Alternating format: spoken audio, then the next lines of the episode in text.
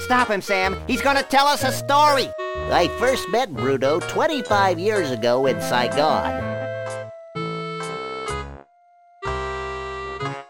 And then there was the time we all had our taxes done by a platypus. And Shut up. For God's sake, just shut up.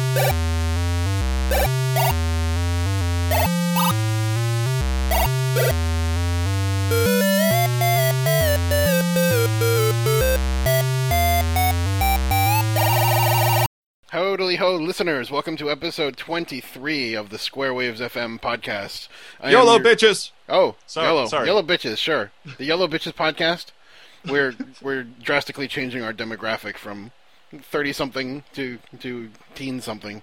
All That was probably sudden. the most inappropriate thing I could have said during the intro. I'm sorry. Keep going. That's like the that's like the uh, the message board equivalent of first, I believe. So way to way to start us off classy. I have nothing important to say, so I'm just going to say anything. Apparently so. Well, geez, I mean, I was going to introduce myself as the host of the po- podcast, but why don't you, esteemed guest, go right ahead and and inverbulate your name? Inverbulate. Now that's that's one I'm going to have to look up. Um, hi, I've just usurped everything. Apparently, um, I'm I'm very sorry to my dear uh, co-host, I guess, uh, Co-host. Brian. Who who must be shitting bricks at this point um, because his podcast just uh, uh, fell under my spell. my spell of deviousness. Anyway, uh, sorry, I am the uh, Space Quest historian, uh, also known as Troels, which is a weird name. I realize that, and uh, I am here to uh, have fun. I guess. I, I hope. I guess. I hope so. Well, hello, Troels. I'm Brian. Hello, hello, Brian. That's a weird name Or too, I suppose. or Or? or as we or as we would say in, in Danish, Brian. oh, that's like how Dr. Spatzo pronounces my name. I guess we've revealed his ethnicity at long last. Oh, I love Doctor Spatzo. I know he's he's he, he's he just cares so much. Yeah, he does, and I love to just spouting innuendo at this dude and just watching him just go. I don't know what that means. What? You don't know what cunt means? Come on. I know. Well, Yeah. we'll we'll learn him. He's he's he always wants to hear about me, but he doesn't really remember what I've said about him moments Yeah, later. So Yeah, he's, he's, he's like this Alzheimer's uh, uh, uh, therapist. Like, uh, also, this podcast is not safe for work. I think you might have realized that. I think that's been true since episode one. So it's all good. Yeah, but still. Anyway, sorry to interrupt your spiel. I'm very, very sorry. You are a very gracious host. Please continue. Oh gosh, was I spieling? I don't know. I don't know. You're about to do something. Well, I don't know why this is keeps popping into my head now. I was looking at this. Uh, there's this website called BlogTO, which is like a, a, a news sort of a thingy about uh, my city of Toronto, and they had they had some like article about yummy desserts in my neighborhood, and there was one that looked super super yummy called a Nutella chimney. And the horrible person that I am, I jump straight to some kind of innuendo in my brain, and now I can't get this Nutella chimney out of my head. So this is the high note that I'd like to begin our podcast. Dear God, there are there are several uh, mental images just uh, uh, collapsing in my brain at this point. I know, I feel so ashamed to friggin' start off my freaking technology podcast on such a note, but I have not been able to shake this term. the Nutella chimney. That would be This sounds like, this sounds like something you'd search for on RedTube or something. perhaps. Or kind of, I don't know. It sounds like uh, like a nickname for an old jazz singer or something like that. That that would that would be the kind one. Hey, Dad, let's get out Nutella chimney. Yeah, that's a great one. Yeah. Uh, also, I've got one. While we're on the sweets, Right. um, there's this uh, Danish company uh, called Haribo or Haibo or whatever. You may have heard of them. Nope. Nope, you haven't. They do, uh, you know, all sorts of uh, all sorts. Uh, Oh, I see what you did there. that was a Licorice.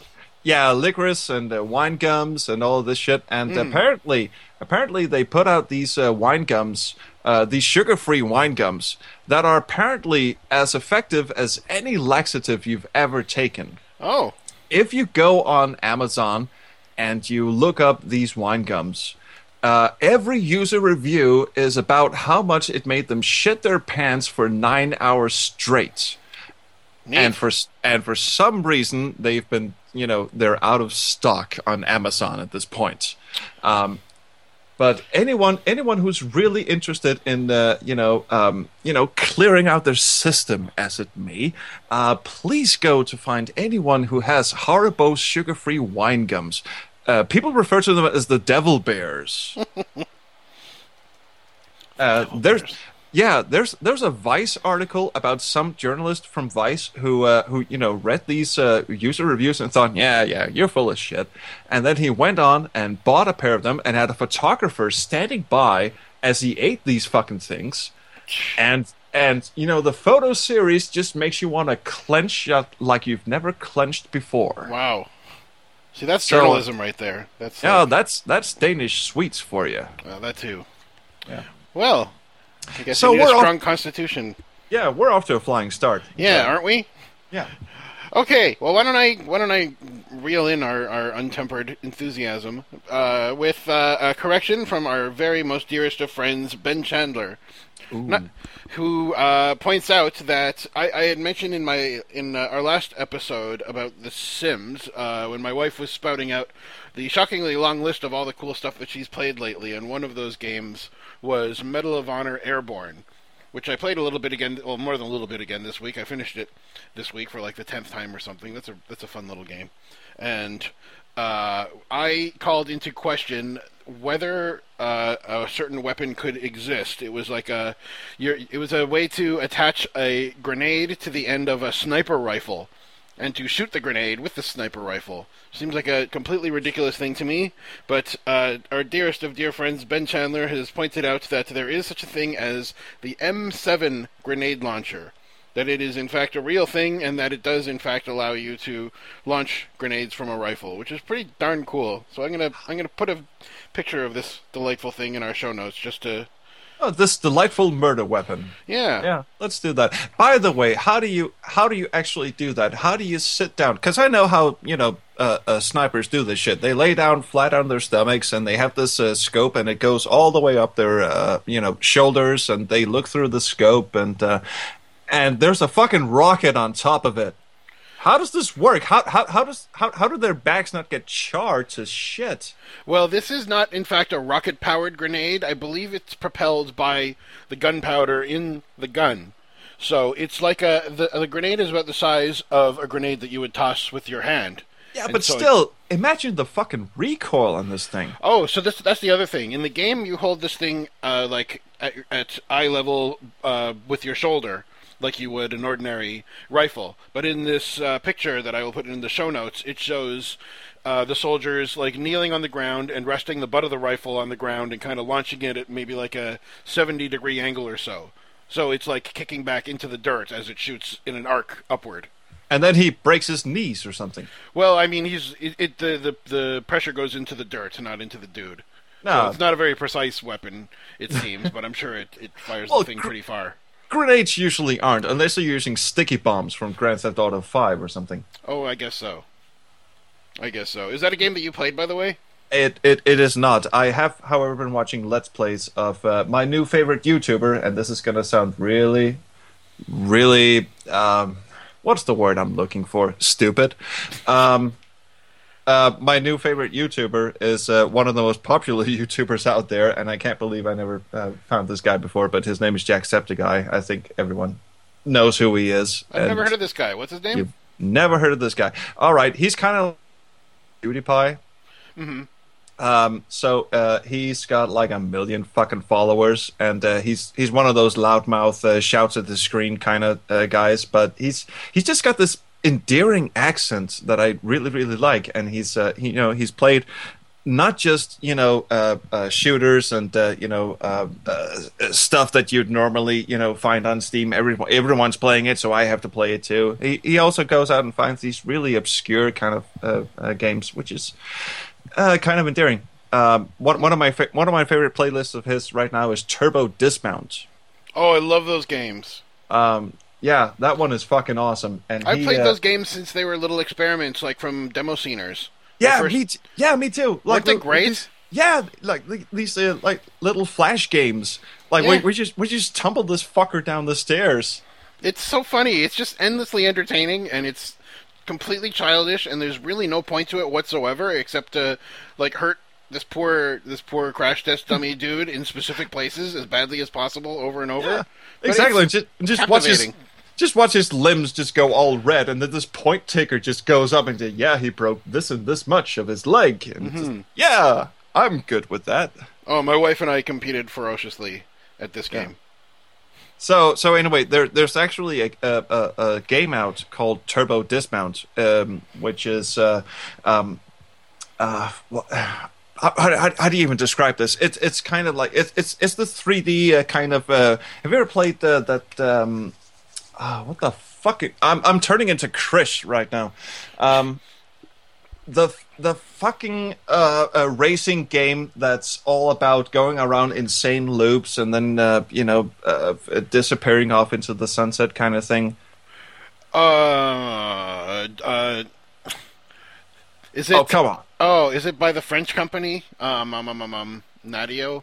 It's that thing with the with a lot of DLC and a lot of user maps and uh, a lot. Of, anyway, the point is, I know this is- exactly what you're talking about. All right, I yeah. can't think of Uh, please, uh, guys, uh, uh, listening to this, please chime in and tell us what idiots we are. Um, this is basically the thing where you uh, build these fucking huge ramps and these Trackmania. Cur- Trackmania, that's the fucking one. Boy, do I love this game. I I don't know because that that usually that, that pisses the shit out of me. Oh, anyway, me too. Me too. this is I, I this is it. this is basically Trackmania like condensed into this four x four square, and you're just basically pushing this guy down a shopping trolley or a fire truck or a piece of skateboard. What's a piece of skateboard? Um, and like you know, whale. basically, and uh, it's it's just it's, it's just pushing him into oncoming traffic and just watching him explode all around the place and just have, having this this tally go up that just goes, yeah, yeah, you've caused this and this amount of damage. Aren't you a happy person? Um, that's awesome, and it's got a great DLC community, which is um, which is really cool. So I haven't tried that. Is that like on the Steam Workshop? There's a bunch of free downloadable scenarios and stuff. You know, honestly, I don't know because I've just been watching the Septiceye guy play it. so uh, I, I wouldn't actually be interested in playing it myself. This is one of those games where I'd be happy to sit on the sidelines and just watch some other dude play it. And uh, and he does a great job of it, I think. Um, so um, yeah, It's one of those games that you barely play anyway. I mean, you like put in some coordinates and a velocity or something, and then you kind of press play and it plays itself. It's kind of like Not- the Incredible Machine, sort of. well, not not even that. Yeah, uh, not even that. The only thing it has going is one of those, you know, golf uh, kind of uh, kind of things where you uh, how much how, how, how much swing do you want to put into this? Those Right. kind of you know twirly around, twirly back, twirly around, twirly back, and you just pick how fast you want the fucker to go, and then he just shoots off on his own, Right. and then you then you just watch mayhem unfurl. hmm Um, another game uh, uh, we've been watching this dude play, which I don't want to play myself, but I find it incredibly entertaining to watch, is uh, uh, Happy Wheels. Happy Wheels. I don't think I know this one. It's a browser game, which is what it's. It's one of those physics browser uh, games where. Um, you know, you know those type of games where you're uh, uh, controlling this guy on a bicycle, and you can sort of, uh, you know, tilt him back and forth, and he has to go over ledges, and you sort of have to tilt him back to make sure he lands correctly and such. Yeah, sure. Like Excite Bike. Yeah, exactly. Okay. Now, pic- now picture that with tons of blood and gore, Ooh. and you know, like limbs falling off this dude. Okay. And uh, you know rockets and propellers and harpoons and all sorts of shit. Sure. Sounds good. Just yeah, just uh, just picture that and you'll be good. Also, you get to ride a lawnmower Oh, nice. over people. So this is the sort of game you'd rather watch someone play than struggle through yourself. Exactly, because this is this is way too advanced for me to control. Uh, my wife played it uh, a, a bit uh, while we were coming home from the festival. She'd, uh, you know, uh, while we were walking home from the festival, she'd, uh, you know, come home, sit in the uh, couch, and just, uh, you know, let her intoxication so- uh, shortly, you know, slowly wean out of her. And she'd pick she'd pick up her laptop and just play a bit of Happy Wheels and just uh, eventually at some point slap the fucking laptop across the room and just go fuck this I'm going to bed. Um, so that was that's uh, you know that's one of the reasons why I'm not playing it. I'm very content at watching someone else play it. Okay. Well, um, you ever watch anyone play games that you that you do enjoy that you have played? Yeah, actually, uh, sorry for the gulping noise. That was me finishing my beer. Um, actually, uh, when uh, when we were kids, my brother and I, um, he got Final Fantasy VII, Oh yeah. and I really, really wanted to see the end of Final Fantasy VII because I was really engrossed in the story. This might this might actually be preempting our uh, uh, topic a bit, but I did I I don't have Final Fantasy on my list, so hey. Um, but I could not play the game uh, for many, many reasons. One, random encounters. Fuck random encounters. Very frustrating. Yeah. Yeah, and and two, you know, stat juggling and running around and chocobo racing and all this bullshit. Uh, so I basically just sat next to him for a full week and watched him play it. And uh, it was a very rewarding experience. One, because I didn't actually have to play it, and two, because I could just sit there and you know engross myself in the story, which is a very, very good story, by the way. Is it really? Yeah, Final Fantasy Seven. Mm. Oh yeah, yeah. You know, by far the best. Okay, I'm just gonna backpedal here because I haven't actually played the other Final Fantasy games, There so I can't, I can't say it's the best story, uh, but it's the best, uh, you know, JRPG story I've ever seen. How about that? Okay. Uh, you just reminded me of a game that I have to add to my list here.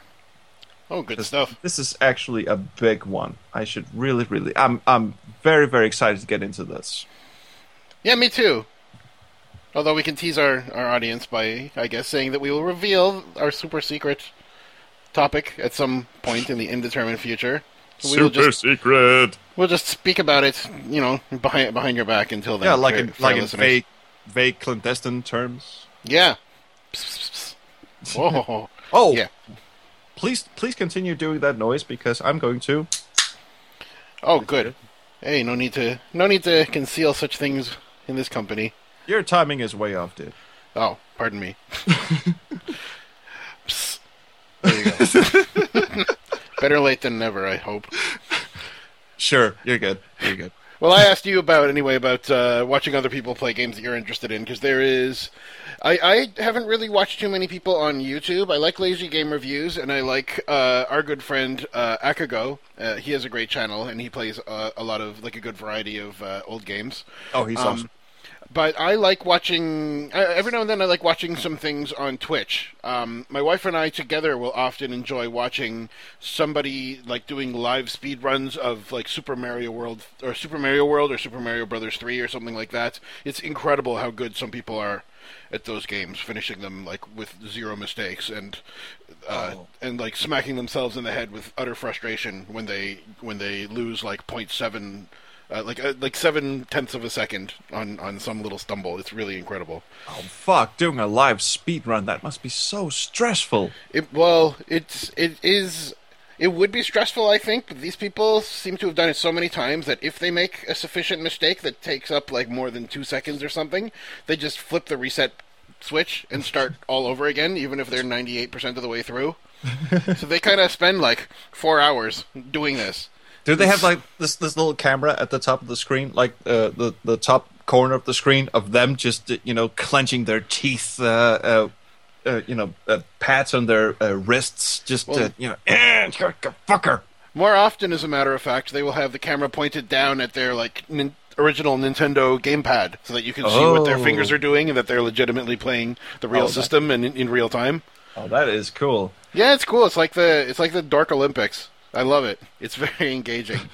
I, I I used to watch a lot of uh, you know old uh, old game speedruns, uh, uh, not live, uh, because because one of the things about Twitch is I'm never fucking awake for these things. I'm you know Right. I'm a completely different time zone. So every every time someone is streaming something interesting, I'm always heading off to bed or just getting up and going to work. So fuck that noise. Uh, but I used to watch a lot of uh, of speedruns, and especially, and this is going to sound controversial, I guess. Um, but I dearly, dearly love tool assisted speedruns. oh, those are cool. I like those too. I really, really love just watching someone break the game to its knees, like uh, watching watching tool assisted speedruns of Battletoads or Super Mario Brothers Three. Just going, yeah, fuck you, game. I spent my entire childhood trying to beat you, you little piece of shit. and just watching someone break that thing to its knees, it's very satisfying. Yeah. Yeah, yeah, it's super cool. Either watching them exploit little bugs, or making some sort of a script, or you, or exploiting like save states or something to just like absolutely perfectly do these like superhuman reflex sort of moves that that are inconceivable otherwise. Oh yeah, you just sit there going, "I wish I could do that. I would show you so much." Apparently, my bitterness comes out uh, during podcasts. I don't know why. It's because it's our true selves when we're podcasting, right? Yeah, that must be it. yeah, Hey, uh, showmanship, whatever. either way, I was just going to mention another YouTuber because you mentioned Lazy Game Reviews. Hi, you're awesome, and uh, and we should we should also point out Ikifu, who's a very very awesome Let's Player. Of, no, not not not not Let's Player. Well, he does that too, but he's a reviewer of um, of adventure games, and he's very very funny. And um, my special shout out goes to a dude named David X Newton. Um, the dude who did the uh, um, uh, uh, you know review of every version of Prince of Persia that ever was. Period. Really? This Yeah. I see. David X Newton did this 30 minute video where he plays every single version of uh, of Prince of Persia, and and he is phenomenally funny. I haven't heard of this guy. This I'm definitely gonna have to see. I'll stick this in the show notes gladly. Thank you. Thank you. He he he deserves a lot of praise because uh, not only does does he do that, uh, you know, those reviews are scripted, obviously, but when he does let's plays, uh, he did a let's play. He, he he does let's plays of these escape the rooms uh, kind of escape the rooms. Uh, fuck, what a, I don't know what I'm saying. Escape the room uh, kind kind of games Sure. where he just uh, he's just phenomenally funny whenever he you know comes across an obstacle and he sits there and taking notes and uh, just goes oh that goes there that goes there and he's and he's this very british very funny kind of person so please everyone check out david x newton he's awesome I shall do so. Thank Two you. things come to mind now that we're on this topic, by the way. Number one is uh, because we were talking about live speed runs, there's this uh, event, I think it's twice a year, called Awesome Games Done Quick.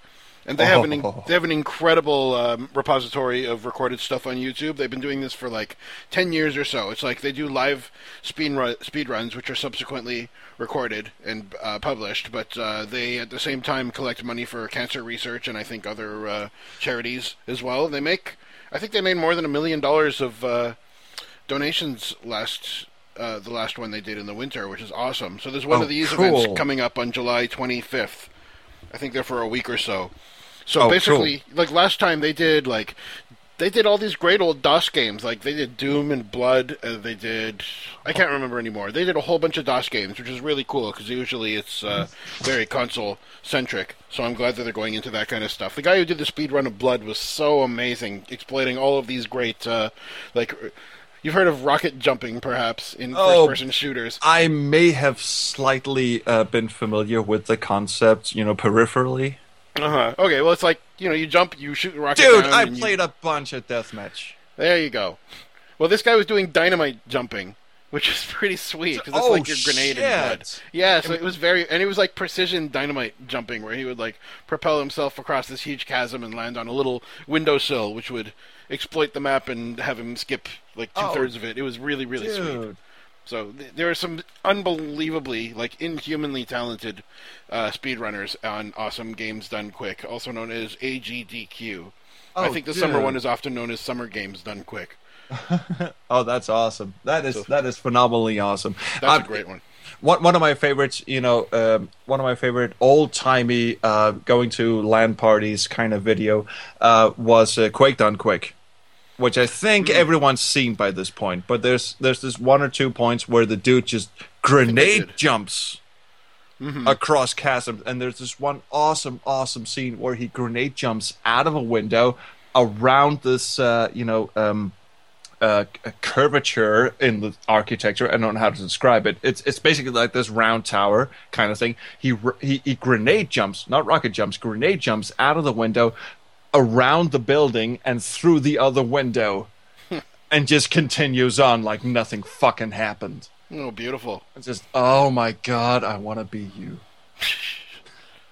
Surely these are life skills that will come into handy countless times. Oh yes, I, I could I could remain childless forever if I could do that. yeah, same for if you do it in real life, I'm sure. So the the other so the other thing- anyway, the other thing I wanted to mention was a Japanese TV show called Game Center CX. Um, it is. I might have mentioned this on the show before, but this is a game. Uh, sorry, this is a show where it's a guy who plays old video games, usually Famicom and Super Famicom, and it's all in Japanese. It's a little hard to find subtitled ones, but uh, there are at least a couple of seasons that have been subtitled. Um, the premise is that the host is a guy named Arino, and he is the employee of the Game Center fictitious uh, company. And if he beats a video game in one episode, um, so he plays it on the original hardware, and he has like 12 hours or so to beat one of these like original Famicom or Super Famicom games.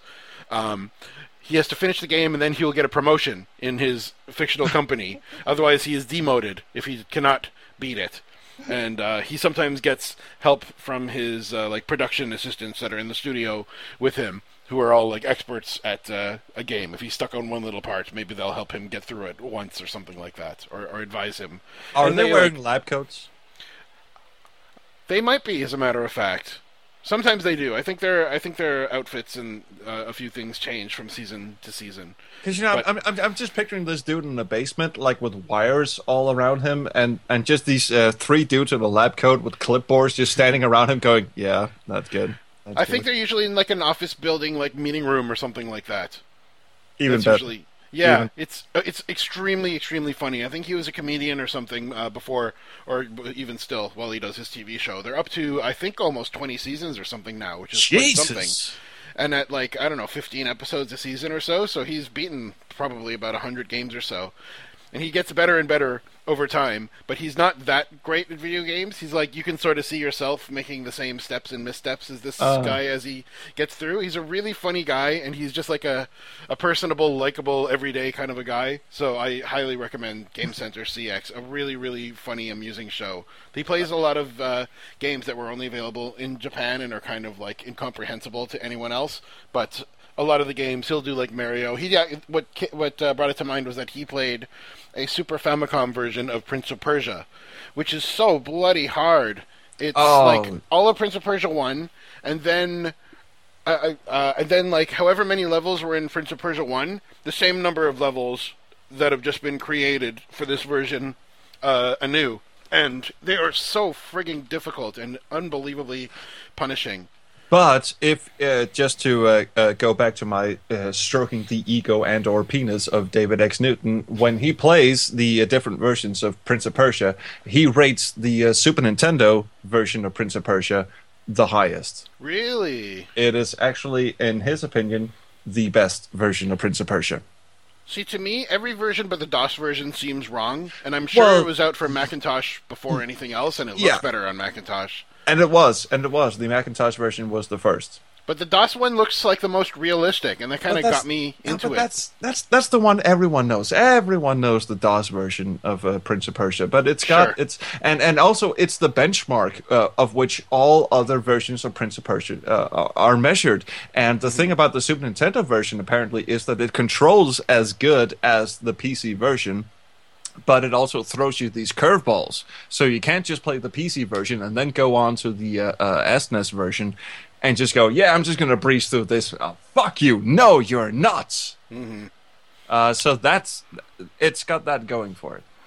I always played Prince of Persia with the keyboard, and so I think it must have been. Can an- you play it with anything else? Well, you have to if you're going to play the Super Nintendo one. So Well, that was one. okay, That was okay. kind of one like feeling of disparity for me, where I just could not kind of equate the motions, and I couldn't be as precise with a gamepad as I could with a keyboard somehow. Like a keyboard, just- you know when you're clicking, and a gamepad isn't quite as as binary somehow. I'm just I'm just envisioning some some asshole trying to play Prince of Persia on the PC with a mouse or something, Or with a, something. or with a fucking trackball. Oh, that's sad. oh, sorry. Please continue. Uh, I don't know if I had any more to say than that. Yes, you did. Did I? Yeah, I don't. What was I saying? Oh yeah, yeah. I think I Oh. played it on the Nintendo Entertainment System, like the precursor to the Super Nintendo. I think Holy that's the version I played it on, and it was ugly, and it was like.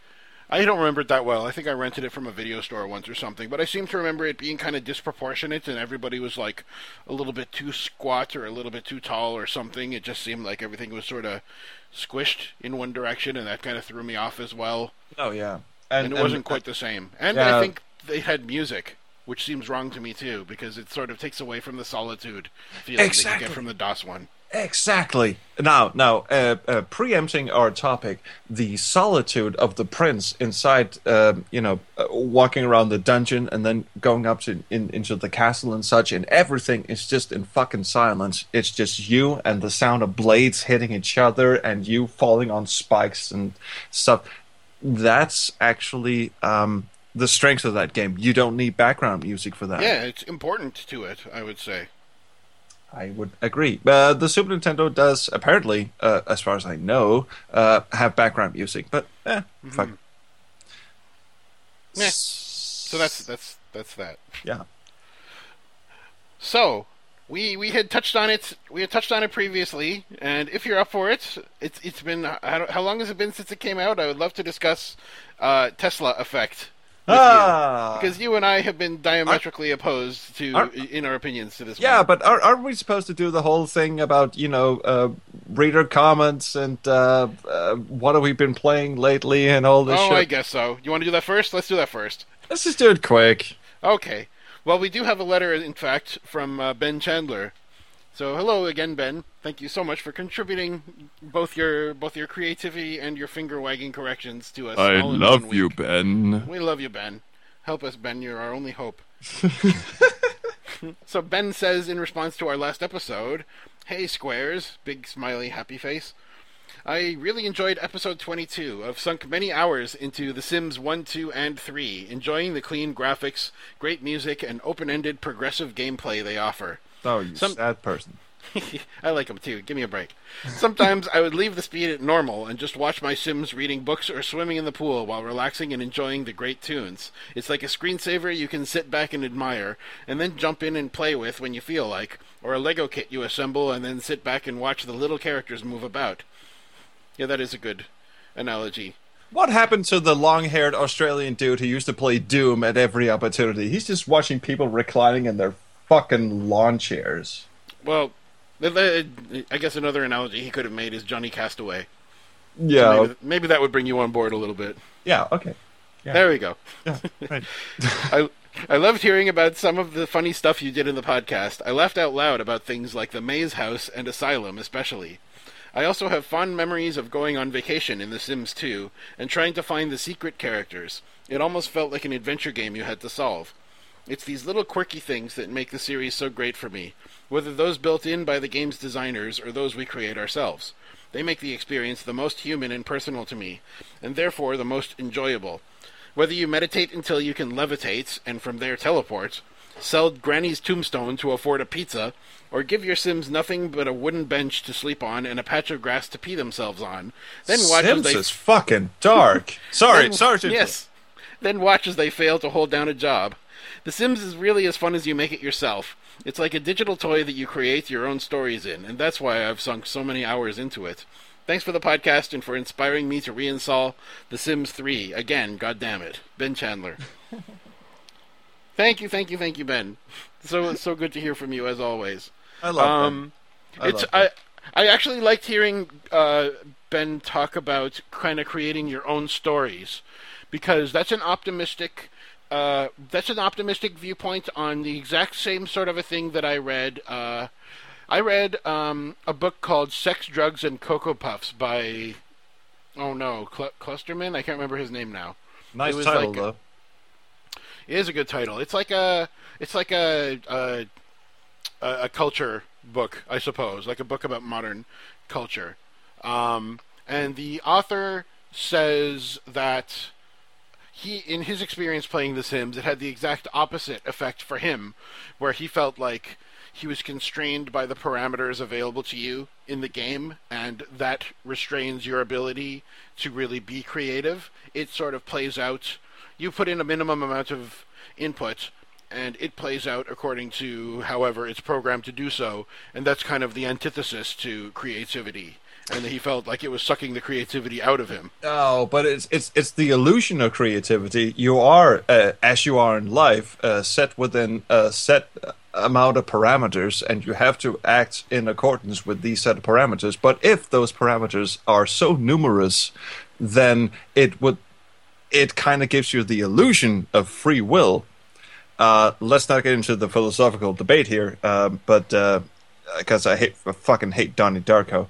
Uh, but um, uh, if you have as many uh, set parameters of um, possibilities that you can execute, then that gives you the illusion of free will.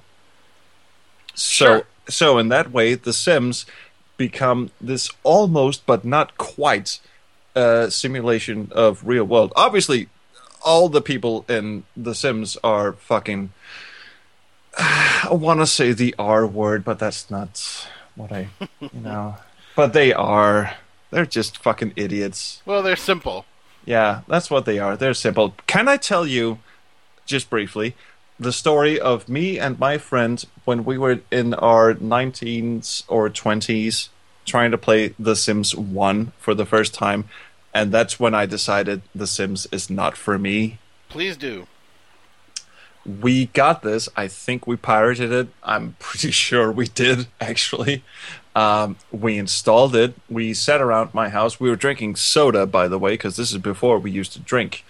And um, our uh, initial idea was to just, you know, play along with the game's rules. You know, build them a house, build them a garden, build them, you know, uh, rooms for them to sit in. And at some point, we just decided to fuck with them. We just decided to, uh, you know, build a, a, a dining table with four toilet seats around it, and uh, you know, build a moat around the uh, uh, uh, house so they couldn't get out. And uh, our favorite pastime was to build them a, a, a pool so they could jump into it, and then take the diving board away so they couldn't get out. I assure you, you are the very first people in history to ever do such a thing. I don't think we are. Anyway, anyway, that lasted about I don't know an hour, maybe less, and then we just decided The Sims is not really for us. Sure. The I was turned off by the first Sims game. I mentioned in the last episode that I anticipated it so so intently. It sounded ut- like utterly fascinating and deep and entertaining to me in the previews that I had read in magazines, and then I tried it out and it seemed totally shallow and uninteresting to, uh, to me. I somehow after totally falling flat with it on the first one, somehow tried the second one and I really fell in love with it and I've loved everyone since. It's frightening the utter height of the stacks of game boxes that we own of The Sims and its expansions. I think Sims 3, if you stack it end to end, it's like it's it's like up to my chest or so from the floor. I was going to say floor to ceiling, but Yeah, it's pretty terrifying. We might be able to do floor to ceiling honestly, Sims 2 and 3 put together.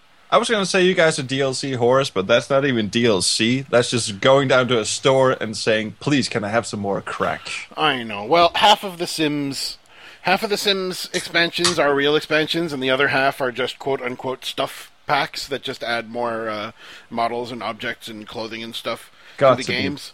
I don't give two shits about the clothing and the hairstyles and stuff like that, but the interactive stuff, like the gameplay stuff, is the stuff that I Still, enjoy. you've got to be fucking kidding me. All right. Um, uh, brief, brief uh, um, interjection. Um, there was this golf game that I dearly wish I'd looked up before we started playing. Uh, started playing this podcast. Um, Which I can't remember, but it was this online uh, golf game, which was kind of you know Japanese uh, kind of thing, uh, where uh, not only was it a great golf game, and I say not only because now something positive has to follow. No, uh, what you did was between golf games, you ran around this hub and you went into shops and you collected different pieces of clothing, uh, new golf shoes, new clubs, by the way, which you could actually use. Um, and it was uh, uh, two of my friends went absolutely ape shit with this thing. They you know, created their own website. They created their own characters. They were all female characters, by the way, which made it all the more interesting. And um, and uh, and and this was just and the worst thing about this was that I played it for, you know, because because they kind of just shoved me into it. It's just, dude, you got to play this, and we'll be best friends, and we'll you know trade shit and stuff. And I played it, and it was really really good. It was like a really really good golf game. Uh, so so I can understand the um, you know. the uh, the uh, uh, you know combined sense of I'm enjoying this. Why the fuck am I playing this? Kind of sensation. Okay, sure. Well, a game like that, and I guess with The Sims 2, I guess what keeps it engaging is this feeling of continuity where you're winning something and then that contributes to your permanent statistics and then you're earning these little tokens that show your progression, like your clothing or whatever, that Yeah, not just was- anybody has. But no one cared about the fucking clothes. It was just about let's just play some fucking golf. I like good, a good golf game. Me too. I really do. Me too. And I hate bad golf games, by the way. I know. These overcomplicated fucking golf games. I fucking hate them.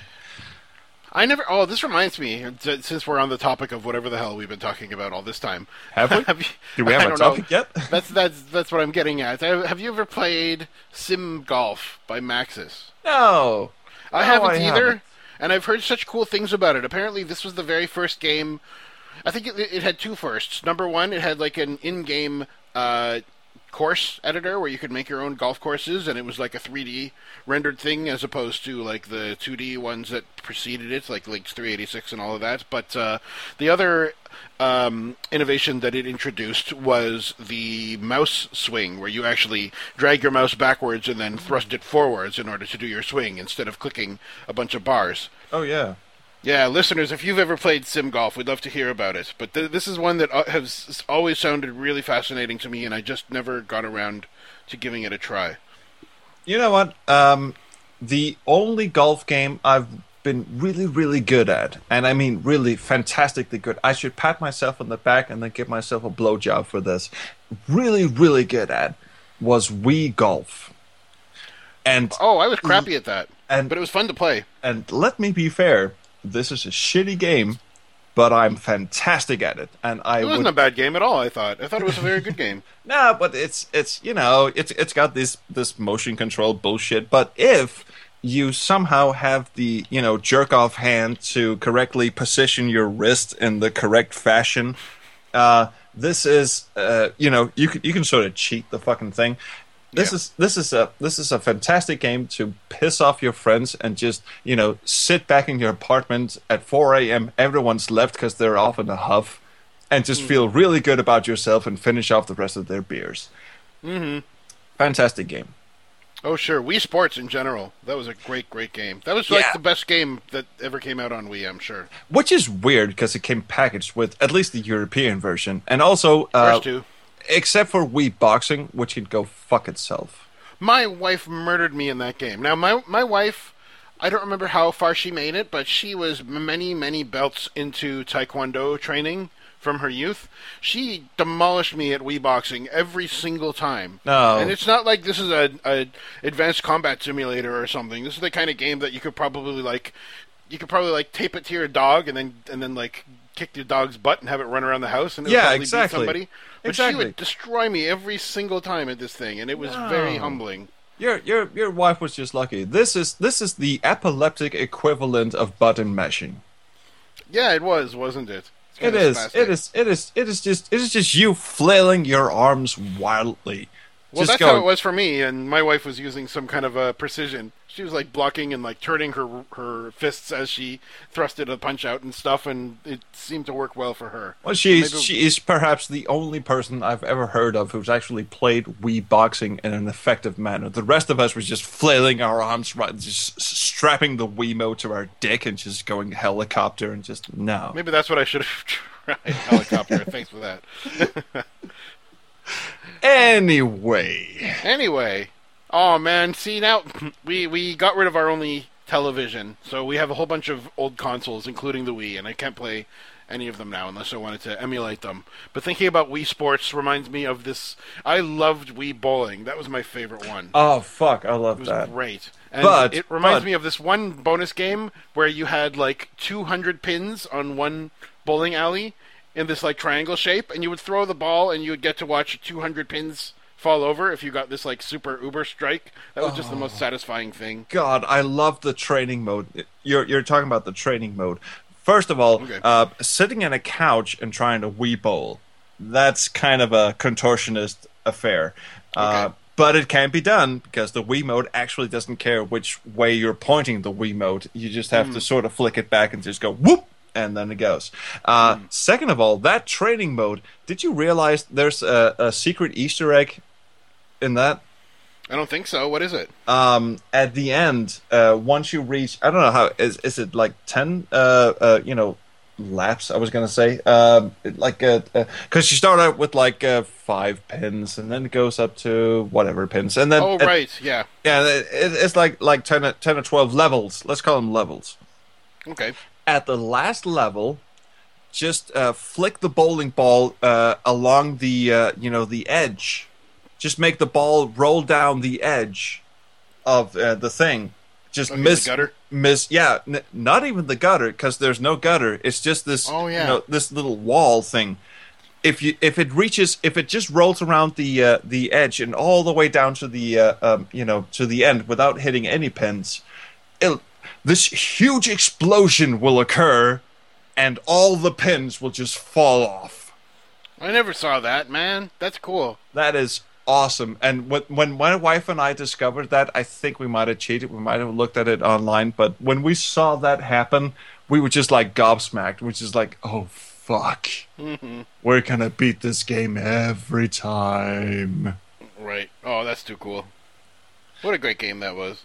Great Uh, game. So anyway, can can we take a, a quick pee break and then I'll be back? Let's pee. Let's pee. Let, let's all pee. Do you have to pee? No, I don't. No, okay, but I do. I'll play it back when I do have to. Oh, awesome.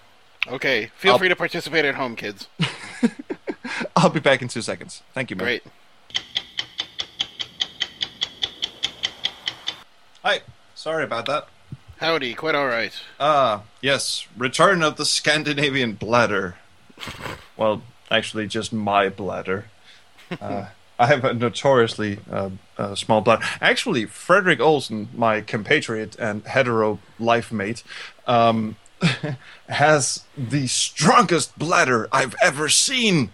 Oh, yeah? Well, actually, I haven't seen his bladder, but Yeah, I, I, kind of hope not. I imagine it's quite strong because uh, um, uh, last year we were visited by one of our one of our heroes, actually, uh, uh, Mr. Ken Allen, who's the uh, uh, composer for uh, um, uh, Space Quest One VGA and Space Quest Four. He did a Sure. bunch. He did a bunch of other soundtracks for uh, different Sierra games, and he's Yeah, doing the sound- legendary composer. He's legendary. He, he he's doing the soundtrack for Space Venture right now, and he actually came to Denmark and visited me in Roskilde.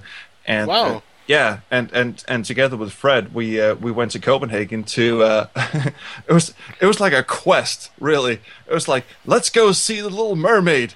Okay, where the fuck are we going? Because Fred's from Jutland, which is like the mainland, and uh, uh, the Little Mermaid is in Copenhagen on one of the islands, like the farthest away you can get from Jutland.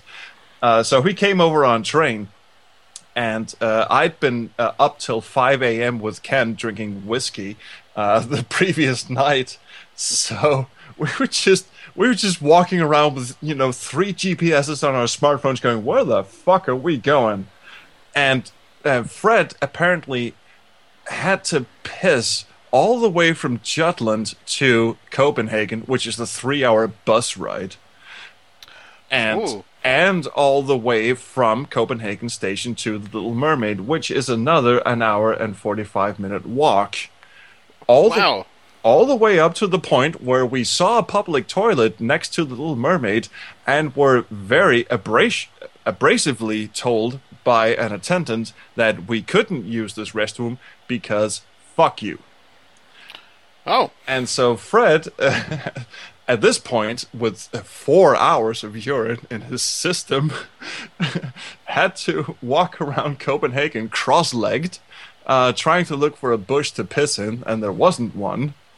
Um, so I've I've never seen someone clench his teeth and be so polite at the same time. what a man. What? He's like he's like the Frodo Baggins of peeing. on his That he on is. his big quest. Quest for the pisser. Awesome person. We, sh- we should Good do a, we should do a whole fucking adventure game about Fred having to take a piss That would be a good one. with a little Well, our- our- ticking down on the top. Our good friend Ben Chandler has a game called Piss, as a matter of fact. Have you played that game? I haven't actually. I've been meaning to uh, play all of his freeware games. Oh, And me that- too. and then Me and, too. and then write up a blog post about each of them. But uh, now that I've discovered XSplit, which is this, uh, you know, Mm-hmm. re- uh, record your game and then put yourself in a little stupid window at the top and such. I'm thinking I might actually just do, you know, like YouTube Let's Plays of his games. Oh, that's a great idea. Although XSplit, that that software needs like a, a, a degree in like rocket engineering or something to use. At least, at least if you have the same IQ I do, because I could not figure that piece of shit out. It was very complicated. Apparently, I'm stupider than you because uh, I thought it was very intuitive.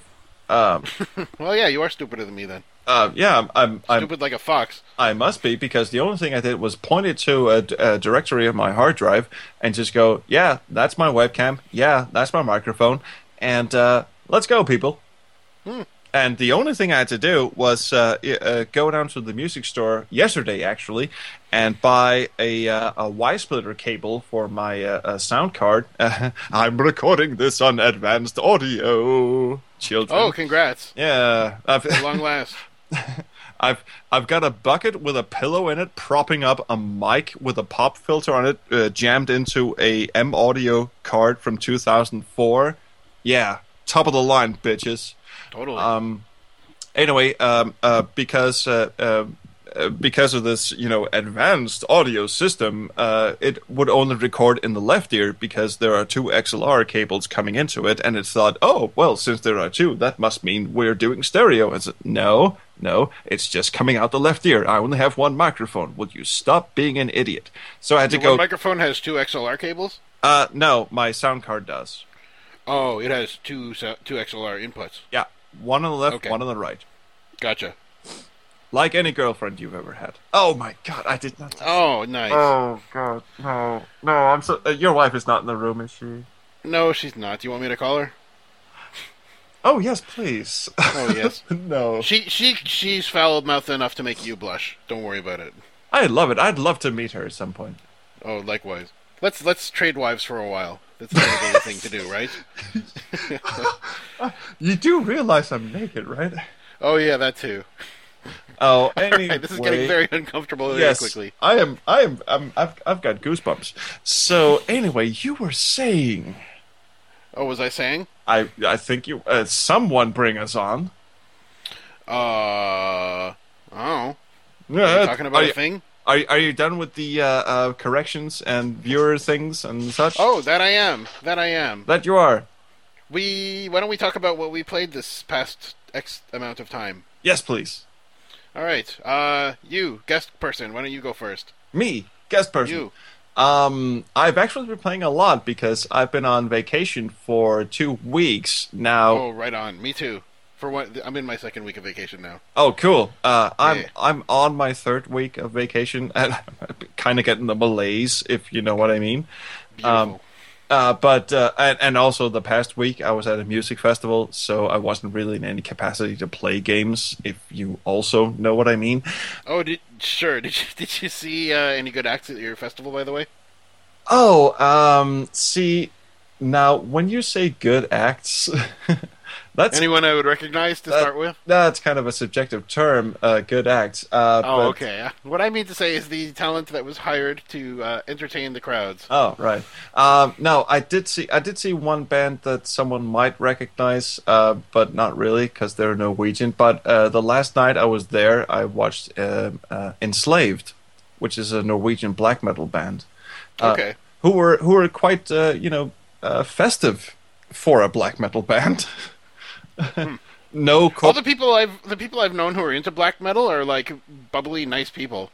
They are, and and and this band in particular were not, uh, you know, uh, corpse paint, uh, trying to look mean, trying to be, uh, you know, uh, uh, we're raiding in blood. Uh, we're so we're so evil. Boo-ha. Um, They they weren't like that at all. They were actually kind of like a prog slash black metal kind of thing. Okay. So they were, they actually had you know like banter between uh, uh, songs and such. And- That's nice. Yeah, so they were they were quite nice. However, they do earn a minus points in my book because at one point they discovered what file music sharing was, and and their response to that was to go and uh, kidnap the um, I don't know what it's called, uh, but the Norwegian minister of whatever is in charge of file sharing. Uh, Okay. Like the economic minister or something. They uh, because he he happened to be a sheep farmer, so they went and kidnapped one of his sheep. Beca- Oh. because they felt like if someone stole their music, they should be allowed to steal his sheep. Fuck you, people. No. That is just that is just misunderstanding things at its core level, dudes. It kind of is. It kind of is. If you remove the sheep, there is no identical sheep in its place. That is exact. Oh, you. Oh, I. I could hug you for that, but I won't because I'm naked and sweaty. Oh, hug the sheep. I will hug this. Uh, where? Hug the sheep. I think we can call that the Ben Chandler maneuver, by the way. he was a sheep herder in a in a previous life. I know. I love. I love Ben Chandler's Sweets Ten. By the way. That's, Oh man, that is so. That is so awesome. Oh that song makes my wife swoon. I'm gonna. We're hoping to have Mr. Gonzalez back soon, perhaps even next week. So I will have to be sure to let him know how very much uh, my wifey Pooh enjoys that uh, particular little waltzing Matilda rendition. Oh please. Uh, he, apparently he did. He did play um, the the Sweets uh, Sweets Ten uh, music on a podcast. I, was it? It was on this pod. Not only was it on this podcast, Yes. But after I was done recording, I called my wife over uh, and just said, "Here, put on this headset." She's like, "Why? I don't want to talk to people." I said, "Put the damn thing on." So she put it on, and uh, uh, swarthy, swarthy Mick Guitar Pants, Mister Ch- Mister uh, Gonzalez himself, played uh, the song just for her, and she was very touched and very, very smiley. Oh, that is beautiful, beautiful, beautiful, Mr. Grundislav Games. I applaud you. I applaud sure, that's a class act. Yeah, and I also applaud uh, Ben Chandler's hair, Oh yes, you'll be applauding for a while. which is fabulous. I cannot, Plenty of it. I cannot imagine having long hair and living on the face of the fucking sun. Yeah, really. Jesus, what, what, what is, what does your neck look like? Does it look like one of those boils they get in Total Recall? What the fuck? Open your mind, Mr. Chandler. Anyway, uh, the Anyway. uh, the uh, the things I've been playing.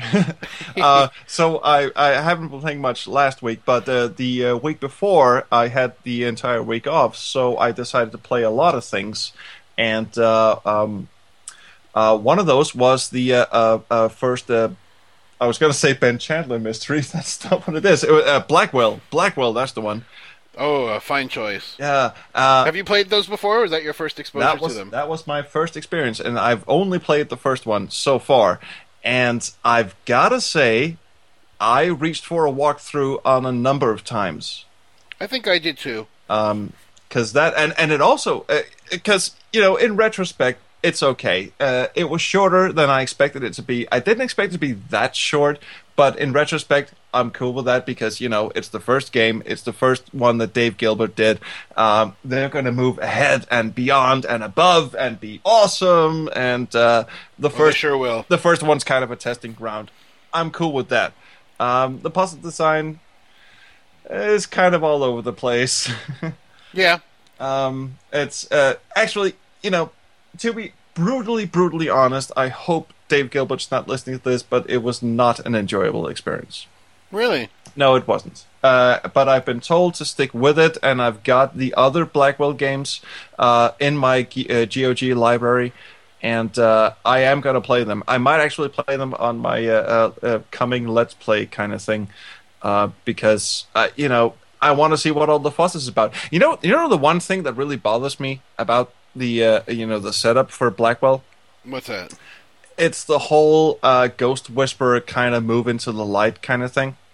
Right, okay. That pisses me off. That pisses me off to no end. Oh, you're there's no shortage of that particular uh, trope. Yeah, and uh, series. and I really, re- I really have to get past that because it's it's gonna it's gonna you know destroy my enjoyment of of the series if I don't get past that. So I really have to uh, you know bite my teeth and just uh, you know explore the characters.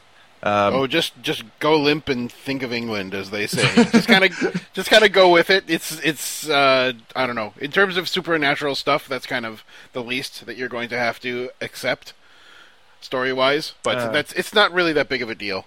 I know You'll I know. see. You'll It's- see. it's- It it's- is so well worth going through the whole series. It really is. and I really am. It's just a personal thing. I mean, I was uh, I was playing Gemini Rue, and uh, the uh, I, I got I think about halfway through it, and the only way that uh, the only thing that pissed me off about Gemini Rue was the fucking shooting. What the I what the fuck is that far in that. what the fuck is Yeah. this Mean Streets? What what are we doing? I've heard that there is combat What in the, this adventure game. the hell? And I, I was just really no no. I was enjoying the story. What the fuck are you doing? Well, is it something that the protagonist would do? Is it out of place? Often he does it often. But uh, is it something he would do? Yeah, is yeah, it yeah, indicative of his character? yeah. But at, at, at some point, and I'm not spoiling shit. Uh, you know, the narrative jumps from uh, main character to main character. Um, at some point, you're this dude trying to escape from this asylum thing, and uh, the voice in the uh, loudspeakers just go, "And now it's time for your combat training." And I'm just sitting there going, "Just no, no." Don't do this to me. Duck behind the screen. Press, press X to duck behind the screen. No, fuck you. I'm getting out. It's a peculiar thing to have in an AGS game, isn't it? It is, and I'm not, uh, you know, because because Technobabylon was fucking awesome. Wasn't that a good one? That was excellent. I fucking love Technobabylon. That was I like that a lot. I I really I, like the puzzles in that one. I spent I spent because uh, uh that's another game I played. By the way, just to get back on topic. Um, Right on. I spent I spent uh, two nights uh, playing through uh, Technobabylon, and I was just awestruck all the way through. It did, it did have uh, that kind of peculiar escape the room kind of uh, aesthetic to because you know I realized this this was a an episodic game that they turned into a full length game. So of Yeah, it course, started off as an escape the room kind of experiment, didn't it? Yeah. its first iteration. I don't know. Um, I, believe so. the only reason I picked it up was because it looked fucking and people said it had something to do with Beneath the Steel Sky. So of course I picked it up. Uh, but m- most of the scenes in the game are kind of these escape the room kind of scenes. Um, you're given a very limited uh, amount of places you can go, and there are very limited amount of things you can do. Uh, but the overall story is so worth it. I thought so. So Yeah, I totally agree.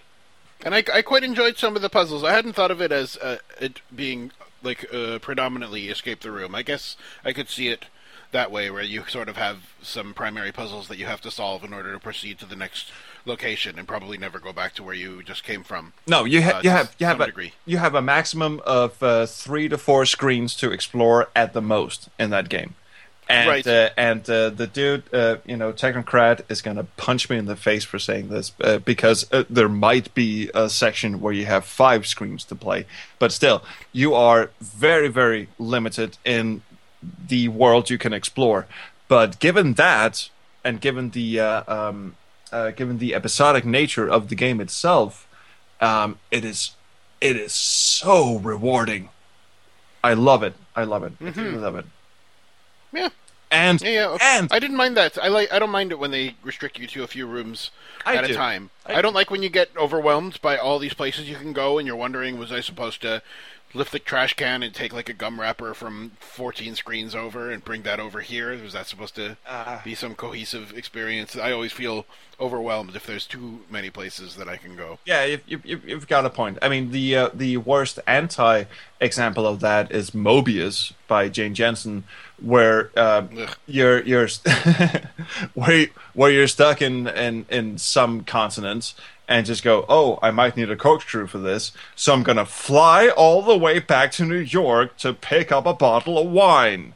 And then I'm Uh-huh. going to pick a corkscrew off the bottle of wine and then fly all the way back to wherever the fuck to pick this uh, thing up that I need. Um, I think the last straw for me in that game was exactly that. It was uh, needing to get a newspaper out of a newspaper box, and the newspaper box is right next to your store that you own. Um, and you need a quarter to get the newspaper from the newspaper box, but there's no quarters or money in your store. You have to like I don't know if you take the subway or ride a taxi back to your apartment halfway or all the way across town. It's like literally on the other side of the map. Get like a coin from a jar of coins in your bedroom, and then take the, the taxi all the way back to the newspaper box. and meanwhile, inside your office is a computer at a desk that you say you don't ever use because you you are so used to using your smartphone, which is in your pocket. So why the hell do you need to go all the way across town to get money to open a newspaper box to read the news on paper when you're so tech savvy that you don't even use a computer anymore because you have this portable internet connection device in your pocket? What a shit game! Yeah, What, uh, what a huge disappointment that was. It would have been a shit game if it was made by nobody, but it was made by the most somebodyest of somebodies. Yeah. And I don't know how that happened. and and I and I never actually finished it because I did get kind of engrossed in the story, but I was just like, no, no, this game is starting to piss me off.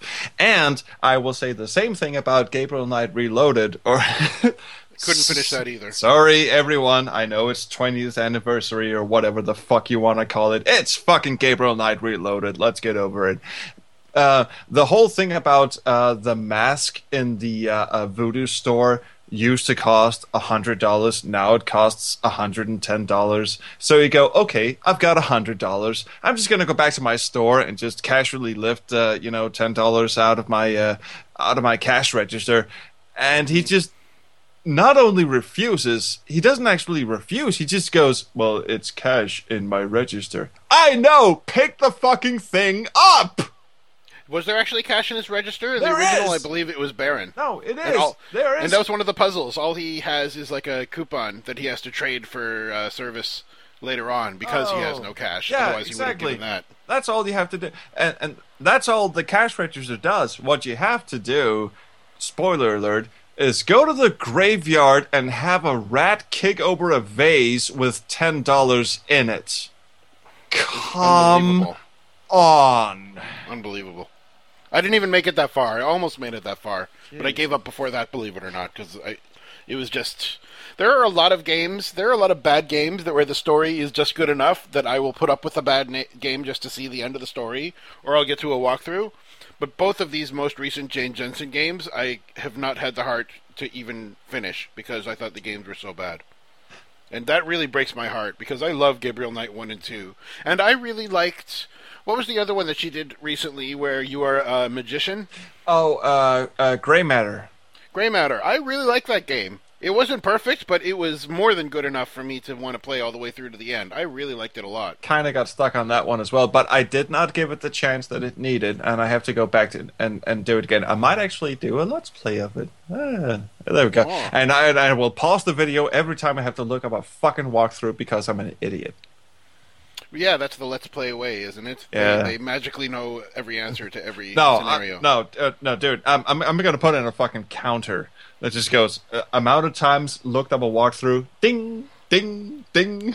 That's a good idea, actually. That was one of my ideas. I'm That's- good. I'm I'm, I'm good with ideas. So you are. No, I'm not. Anyway, Okay. uh, so that's that's basically what I've been playing. Uh, Technobabylon, um, and all the other ones, And Blackwell. and and and the first Blackwell, and uh, of course Gone Home. But we're gonna get into that. Oh, we sure are. And her story. Thank you, thank you very much for the gift. Oh man, My what dear- a what a pleasure! I'm dear, glad that you enjoyed sir. that. I- That's on my list as well. I did, but we're gonna have a very lively discussion about that one if we get to it. I hope so. Because boy, is that great! Spoiler Well, free those are- discussion, but That's a bunch of fine games that you've got occupying your last couple of weeks. Uh. Good man. I'm I'm I'm trying. At least I got the free time. Yeah. Oh, vacation. I recommend it, people. If you Yeah. got vacation, spend it. Yes, please, and spend That's it the stuff. spend it playing games, please. Yeah, please. So anyway, anyway, uh, dear sir, dear sir, please tell me what you have been playing. Okay, well, since I've been on vacation, I've been I've been spending uh, a good amount of time on my posterior and uh, and playing many a game. Although I've been I've been up and about and doing all kinds of stuff. My wife and I went to Niagara on the Lake, which is a little town uh, around the corner from Niagara Falls in uh, Ontario. Bare Uh, we, uh, we were not bare chested. No, I'm I'm just you know you, not necessarily her. Oh, um, uh, yes. Cool. Carry on, Sure. sir. Okay. so we we did like a tour of some vineyards and we went to some awesome restaurants. I got to try Ethiopian food for the first time, which was so so good. Huh? Bare chested? No, no, I didn't do that one bare chested. Although I kind of wish I did because it was pretty spicy and I could have used the uh, extra ventilation, I suppose. I would have but, uh. I I am yeah. go- I'm going to shut up with that because it's not a running joke. It's not even funny. it's becoming one. anyway, uh, that took us away from video game land. We were lamenting not having brought our laptop so that we could do, which it, it was. It has been our custom whenever we go to a little bed and breakfast on a road trip to bring along a shitty old laptop. I have this like old Pentium 90 laptop, an old one of my dad's from work, with Windows 90. No, I think it's yeah, Windows 95 on it, or maybe Windows 3.1. I don't remember which. It has. It's an old guy, and the only thing that is at all enjoyable to play on that old clunker is Jones in the Fast Lane. Yes! So we'll like we'll just like sit in our bed in this bed and breakfast. It'll be this like little grandmotherly, doily laden, old timey bedroom full of like uh, uh, inspirational Jesus quote quilted uh, hangings and stuff like that. We'll just sit there and play Jones in the Fast Lane. So we didn't do that this time. So that's too bad. We, I'll have to make that up to her. Injection. Um, Well, I I I mean injecture, not injection. Uh, injection. um, uh, my wife and I, when we uh, uh, started going to university and we had just moved in together, I had my uh, computer set up in the corner, and the first game I showed her was Jones in the Fast Lane, and she actually took to it. So I have this vivid and very, very pleasant memory of us for about four months uh, coming home from university. Um, you know, be, uh, maybe have been to the Friday bar, maybe not, maybe kind of tipsy, maybe not, but just coming home and playing Jones in the Fast Lane. Mm-hmm. I love I- Perfect- that is the perfect perfect. couples game. yeah, exactly. Perfect couples game, perfect date game. hmm And good like gateway drug of a game too, I suppose, because it's so similar to a board game. Yeah. And it does all the all, all the the banker stuff for you. Oh, so that's something I should mention as a matter of fact that on our we kind of what we like to do when we go on a road trip is we try to plan one big activity. That big activity for us was doing uh, a, a vineyard tourism thing where we went to a bunch of Ontario wineries and did wine tasting and stuff like that. I I don't know anything about wine and now I know like three things about wine. So, job mission accomplished, I guess. Job well done. I'm I'm I'm, Um, I'm getting kind of a Paul Giamatti sideways kind of vibe about this. A what? Uh, Paul, have you ever seen the movie Sideways with Paul Giamatti? No, I have not. You should do- uh, totally go check that out because that's basically Paul Giamatti tasting a lot of wine and whining about his girlfriend. Oh, And- well, I didn't have to do any whining because we had a phenomenal time. Uh, but I might be underselling it because it actually is a very, very fine movie. Oh, well, then you are underselling it because that sounds annoying. Well, it is Paul fucking Giamatti. I mean, it was the doctor in Ripper. In Ripper. What? Really? Yeah, Paul Giamatti was in Ripper. Huh? Did you not know Well, that? that's yeah. No, that's a that's an interesting context. Because that's really fucking weird, isn't it? that is weird. Neat. Anyway, Well, what I'm what I'm guessing good. they did not do in this in this movie is uh, take the scenic route home, and amongst a whole bunch of other unscheduled stopovers and scenic lookouts and stuff like that, we stopped in the city of Hamilton, Ontario, and went to a board game cafe. No. we played a whole bunch of board games. I love this concept. We uh, we have some of these in Toronto as well, but we've been to board game cafes in a few cities now. So basically, you pay five bucks at the door. They have like they have like ten humongous shelves full of all kinds of board games, and you stay as long as you want. And they make uh, coffee. I don't think they had alcohol at this place, but they make coffees and they have snacks and treats and some light food and stuff. And uh, you just kind of play board games together. It was a really good time. It's not something we usually do. do they not like- serve alcohol because they're afraid you're going to rage flip the table? Perhaps that could very well be it. That, and I'm sure the the whole requiring additional licensing from your, for your business and stuff like that. Because I could totally do that with Monopoly. I mean, fuck that game. Oh yeah, sure. There, a lot of those games are pretty rage-inducing. Yeah. Well, I had something almost as good as alcohol, which was a cherry vanilla ice cream float with a shot of espresso in it. That was pretty dope. that was good stuff. I thought That- that I was thought you were going to say LSD and Knights of the Old Republic, but it's a close second. Close second. a close second indeed. It was. It was. Yeah. Al- al- It, it almost made me see the same range of colors as that combination. That's just looking at the beverage itself. That was a good time. Looking at bubbling away. I mean, that, That's right. That's by the way my favorite line of uh, Discworld 2 when you buy a beer from the uh, bartender and he goes, "Hey, there's uh, there's things floating around in it. One of them is waving at me." That's cute. So anyway, I haven't played that one. no, and you shouldn't. It's terrible. No. I didn't. I didn't like the first one. I didn't get far. the first it. one is even worse than the uh, second one. Oh. So the second ones you might actually enjoy, but keep a walkthrough handy. I think I'll just keep none of them handy. Oh, just no, no. Actually, if if you like Eric Idle, and I think do. I, think most people on the planet do, Mm-hmm. um, it's actually worth playing through the game just to hear his voice because Hmm. he's really really good at it. And also the first one, uh, I have I haven't actually beat the first one, but the second one, he's actually really really good voice actor. Is that uh, Rincewind or something? Is his name? He plays Rincewind. There you go. Huh. I didn't know that. Well, that's kind of neat. So We'll there. see whether it's worthwhile. Yeah. As as we know from Gabriel Knight, I suppose you can get the best of actors, and they won't necessarily No. turn into the best No. of voice actors. No, co- uh, uh, complete Discworld 1 and 2 with a walkthrough because it's not worth playing through without one because you will get stuck and you will get frustrated. It's one of those moon logic games. Oh, sure. Well, I I may or may not get around to it. Yeah. Honestly, there's enough there's enough good games I haven't Yeah. played. Like You're- you're- Beneath a Steel Sky, I haven't finished still. I really have to. I know. I, I I'm on vacation. This should be one of my projects. This will be one of my projects. hate. It burns.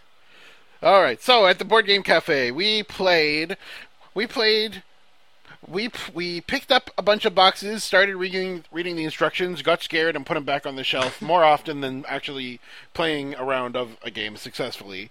However, the ones that we did play successfully were we played one that was about like owning uh, an agricultural uh, uh, enterprise and you're you have two currencies, money and cows, and so you have to amass amass a number of cows, and the depending on the number of cows you have, those become like a multiplier for positive or negative experiences that might happen based on your dice rolls and the square that you land on. So like it might be pay a hundred dollars for every head of cattle that you have because for the vet. I just, or I just like the idea of positive bovine. positive bovine. That's an awesome sentence. Sure, it is. That sounds like another uh, another jazz album our dad our dads must own. Yeah, exactly. Right, Anyway, right next to uh, right next to Nutella Chimney. uh, so that that game was fun. Oh, and it had this infamous card where you have to like roll two dice times a hundred dollars to pay the veterinarian to artificially inseminate your cows. That was charming too. always a, always a kid's favorite. Yeah, I know. So it, was a cute game anyway. My wife kicked my butt. We got bored of it about three quarters of the way through the game and kind of arbitrarily decided that we would sell our cows for a certain amount of money and then count that against how much money we had, and the uh, the winner was determined by who had the most money. And also, So- she ended up artificially inseminating you, so it's kind of a weird coffee shop experience. That's how it works, isn't it? Yeah, it That- is. That's that's that's. I failed biology, And but then you found word for it. yourself on the planet. Mars in a zoo. Yeah, yeah. That's not quite the board game. So anyway, please send me your holiday snaps because that sounds fucking amazing. Oh yeah, so I'm I, I forgot to populate my, my list of what I played this week, but I am looking at my holiday snaps. Um, I can't really think of any other board games that we played that were really significantly interesting. Oh, we played some like 1960s blind date game, Oh god. which is like for like teenage girl slumber parties or Oh, something. God, that one is actually in Gone Home. Have you found that? It's actually Is it? yeah, it's actually in. I can't remember. It's been a while. You can actually pick up that board game and just go, "What the hell is this?" Well, we picked it up in real life. So the the objective of this game is to collect the matching pieces of clothing so that you can impress your date and not be rejected by your hunky man date. Fuck me with a stick. I know it's kind of dated. So I won. Well, what's important is that I won the game, and I. Uh, So I you got the Dreamboat. dude. I got to I got to go out with the Dreamboat dude. He was a hunk. Yeah. He was on a he was on like a BMX bicycle, and he had a bouquet of flowers in one hand and a bicycle helmet in the other hand. Oh right. So he was like the bad boy. So was was was he gentle or did he just stuff the bouquet down your throat and just you know Oh, had he, had his uh, way with you uh, against He, the he rode me all afternoon and kept changing my gears. Oh, the fucker! yeah, I hate guys like that. I know, I know. Don't you just? Piece of shit. So, So was anyway- that all the board games that were worth mentioning? We played another one called Battle of the Sexes. We got we had a good time with sexist The hell were you antiquated doing? games. This was just a trivia game where you're supposed to play with an equal number of members of the opposite sex, was and you ask each other questions supposedly intended for the opposite sex. And so my my wife got all the my wife kicked my ass at this. She's a better man than I am apparently. She she got questions about like computers and Star Trek and uh, I, she she got all the all, all these questions about shit that she loves. That's supposed to be like dude stuff, but she the, the whole reason I'm with her is because she's into all this cool stuff. So that was that was real unfair. I had to answer questions about uh, makeup and different kinds of uh, clothing with bows on it She and was there to destroy you. Pretty much. The only ones that she didn't get were acronyms that had to do with automobiles and stuff like that, which I didn't know either. Oh, I that's did. horrible. I did know some uh, some perfume brands and some cooking terms, and that was a, that was about it. She she whomped me. Does she gloat? Battle of the Sexes. Does she gloat? Oh yeah, Oh. of course she does. Oh fuck. Of course she does. So I had to I had to take my trouncing and then hear all about it all the way home. Oh, good. Uh, uh, Yeah. One board game uh, that my wife will absolutely kick my ass in, and everyone else in the room, by the way. And by the way, my wife is a very, very short, blonde-haired, curly, kind of sweet-looking, blue, uh, blue-eyed, uh, kind of pale uh, girl. Uh, she looks like the most innocent girl ever, but she will kill you at Cards Against Humanity. Her Oh, I've never played that. her imagination is beyond evil oh, she will she will do all those and I can't think of an uh, an example right now. I'm sorry. You will have to experience this on your own. Please, please, if you are in the vicinity, please invite us to your game of Cards Against Humanity. I will just sit back and watch you get wiped off. Cuz she, she is wiped off. yeah, wiped off the face of the earth or uh, Oh. uh, floor or whatever. Uh, There you go. my second language. How are you doing? Hi. Um, so, it, Better than my Danish. how's your Danish, by the way? Uh, uh, it isn't. Ah, there you go. There you go. So anyway, Yeah, I- she's I- phenomenal at that. I, I read this scathing article about Cards Against Humanity, just saying that it's not even a game. Its whole premise is that you're saying things that you're not supposed to say, and that it's naughty, and that it like sets back humanity in all actuality because you you go ahead and say these things and you laugh about them, and there's things that no one would ever say because they're like borderline racist or offensive or Oh, whatever. give me a break. If anything, it actually progresses humanity because it forces you to deal with your innermost uh, um, uh, weirdness. If you if you piece two things together, that says more about your personality than it does about everyone else.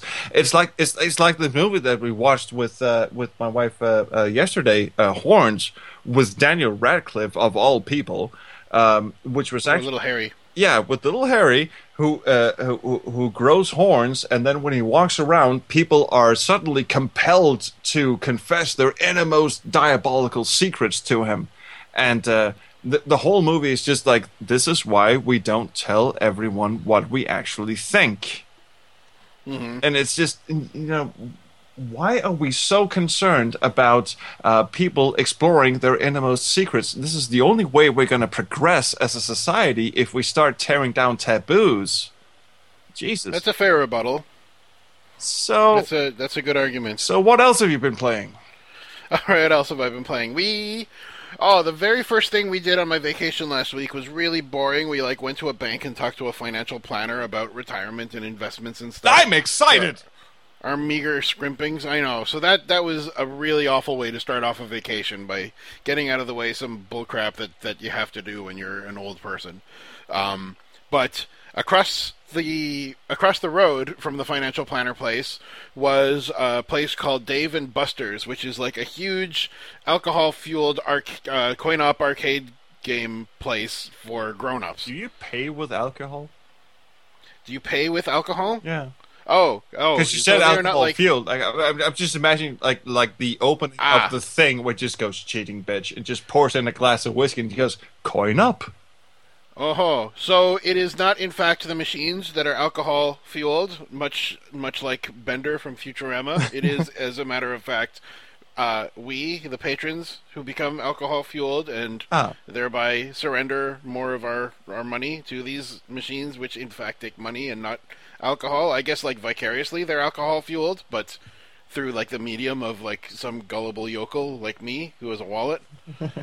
Still was getting a little existential. Yeah, perhaps. I, still nice idea though. It's a nice idea. And that being said, the the the number of little kids there outnumbered us like fifty to one. However, because maybe it had something to do with the fact that we were there on like a Monday afternoon in the in the summer, when most grown-ups are doing something worthwhile with their time and not playing video games. Like stretching So or doing bonsai. yes, yeah, grown-up stuff, right? Yeah, yeah. talking so, about their relationships. Anyway, Yeah, yeah, you're scaring me now. Yeah. So, uh, there were a whole bunch of really, really cool arcade games uh, at this place. We played new ones, we played old ones. Uh, a lot of the ones that we had talked about on a previous show where we had Joe Mastrioni with us and talking about Star Wars games. Woo! Uh, there were some for Canada. great Star Wars sorry. yeah. Hey, Canada. So there were some great Star Wars games at this place. Um, one of them in particular that we went out of our way to talk about a bunch was Star Star Wars Racer, which is like in the Episode One time frame that nobody likes to any degree whatsoever. The the, vi- the video games outweigh the the value of the actual uh, source material that they are based on. I did. But this one particular game is so awesome. I was so happy to see this because I barely remembered playing this maybe 10 years prior. Um, and they had two side by side, so I got to play this uh, against my wife. Um, this is the sort of uh, racing game, as we mentioned on the podcast, where you like sit in this big moving kind of chair thing. It looks like a like a spaceshipy, speeder bikey sort of a, a, seat, and you lean forward, and in both of your hands is a throttle that you can slide up or down, and it has like literal tank controls where you have to push both forward to go forward, or you push one, you pull one back and push one Ah. forward to turn, So it's it, or it- pull them it- both back to slow down. Yeah, it's kind of like rowing a boat, actually. Like rowing a boat, or like, well, you don't actually like you don't pull it repeatedly. Well- to row a boat, you like push No. both throttles forward and you hold them forward. I know, but if, if you push one forward and the other one back, you're gonna turn right. okay, sure, fair enough. So it's it's that yeah, sort of I'm a thing. Correct. Or it's like riding a horse, sort of as well. You might say. I don't know, maybe not really. Do, anyway, do you, do you like beat a horse in just one side and it makes him go left? Or uh, I'll have to try. We'll we'll do that after the podcast. Okay. right We'll compare notes. I'll see you next time. Back. All right. on this episode of Horse Wrangling 101 it's right. Square Horse FM. or Horse Uh. Beating 101. So we played Star Star Wars Racer. That was fun. I kicked my wife's butt. We played we played a couple of racing games. We played one where you have to drive around these big rigs, and it's a racing game, and the steering wheel is like this humongous city bus size steering wheel. It must be like I don't know, 22 inches in diameter or something. It's huge, huge steering wheel. It's really hilarious to use, and the chassis kind of shakes around, and there's force feedback on the thing, and there's a huge button in the middle of the st- of the steering wheel for a horn, and it does this gigantic like 18 wheeler when it's really really loud when you honk the horn. Shit. There was this like silly Japanese racing game. It was great. I, I, was a I- really I was, was, was, I, I was thinking you were going to say it was the panic button and it just flip and it just goes, you know, catapults you out of the seats and into the crowd. What's the difference like, between a, a, a What's the difference between an automobile's horn and the panic button? Uh, if there's a difference, I don't know. Uh, one just sounds the horn, the other one catapults you the fuck out of your seat. Oh, that. Well, it's the button you press while panicking, or The, while trying the to James, incite panic. please don't touch the James Bond button. Oh, right. That's right. Do not do not poke red button. Do not poke red button. Please do not touch this button again. Thank you, No, thank would- you, Hitchhiker's Guide. Round of applause. Right, right. Well, I, I, uh, the the vehicle itself was big enough that you can kind of plow through any traffic jams, and uh, you have like a, a you're hauling a some kind of a cargo behind you too. It was a great uh, antithesis to Euro Truck Simulator, which we can't shut up about on this podcast. where you just kind of smash your way through everything. And in fact, you're racing against a rival. I like that there's like a premise, like a story to this arcade game. You're racing against a rival, and whoever delivers their package first is like the trucker supremo. Ding. Ding. Oh, so sorry, that sorry. was so that was very good. That was a, that was a fun one. Um, what else? I'll just mention one more, I guess, which is another Star Wars game, and this was neat. It was called the Star Wars Battle Pod. Um, it was like being in like a one-person little IMAX cockpit. I guess is the best way to put it. It's like a it's taller than I am. This whole sit down thing, and it's you open a door and you sit inside it and you close the door behind you. It's kind of like being in like the front of a 747, sort of. There's like a throttle on your left hand and a joystick on your right hand, and the screen in front of you is this HD screen, like a movie, uh, uh, a movie screen sort of, and it's wrapped in uh, uh, in an arc around you, like on the inside of a sphere, sort of. Yeah. Um, and it's a flight simulator game. So, it's, it's pretty much it- it- on it's. It's, it's kind of like the miniature version of the IMAX thing, where it's just this wraparound screen. Yeah, kind of. It really kind of was. And it was similar to the original Star Wars arcade game where you're in a, a spaceship and zapping bad guys, and you have just uh, a, a little bit of control over uh, where you're pointing. The the play, the the ship mostly flies itself, but it's basically a rails shooter with just a little bit of extra interactivity. But it was really flashy and like overwhelmingly stimulating, and uh, there were speakers all over the place. And the way that the screen wraps around in front of you, you can actually like look to the side of you and look above you and see where their enemies are. It was very, very, very cool. I Oh. think it cost almost two dollars a play for like a three or four minute play. But I felt like it was money well spent because that was a really cool machine. I have no idea how much that is, but it sounds awful. Uh, and it uh, was yeah, and it's relatively expensive. And the reason it sounds awful is because uh, my brother and I, uh, when we went to arcades in uh, in Denmark, they had, which I think Chris has mentioned uh, on previous podcasts, they had Area 51, which was uh, you know a rail shooter, and they had these two big fucking guns uh, as controllers, and it costs a bunch of shit and it was basically just digitized actors, and then you roll around this pre-rendered uh, 3D background, and it was just uh, shit after shit after shit, and it had the gall to announce to players right when they started it. In fact, with this huge ass screen that said "Music by Aerosmith," and you just want oh, that was a different one. Hey, did you- That was a different game. no, was that? No, wasn't that? Area 51. I don't know if there was one. Co- oh, I, I I'm gonna look it up. Aerosmith. There was like an Aerosmith branded shooting game. Yeah, I thought I thought that was Area 51. Uh, I'm I don't think so. Aer- Aerosmith arcade game. I'm looking this up now. Okay. It's called Revolution X. Oh, Revel. Oh, fuck me. And it has like a an Uzi sort of a thing mounted on the cabinet itself. Yeah. You pull the trigger and you shoot CDs at guys. yeah, but it's so stupid. it was the same fucking. Uh, uh, uh, It's pretty much the same yeah, it, it was exactly the same thing with digitized actors, with digitized everything, and this pre-rendered background that zoomed all around, and then people would pop out from behind boxes. And when you started it, it would say "Music by Aerosmith," and every time it said that, my brother and I would just shoot the fucking screen. Uh huh. Not an Aerosmith fan. Not really. Me neither. I don't like them. No. I think they're like one trick ponies. Yeah, they're like uh, uh, like um, uh, um, uh, Mick Jagger wannabes. Yeah, aren't they? Yeah, they are. I think so. So anyway, Oh well, let's just say that's what I played this week. I played I played a bunch of other stuff as well. One or two of the games uh, are on my list, uh, so we can get to that. Um, we're we're like an hour and a half in. Do you want to have it out for Tesla Effect, or shall we save that for some other time? would you like uh, to uh, just pause for a second? Let me grab a beer, and then I'll be right back. Yes, sir. I'm not actually going to pee. Scott Murphy, are you listening? Um, No, you're doing the opposite. what? You're you're alcohol fueling.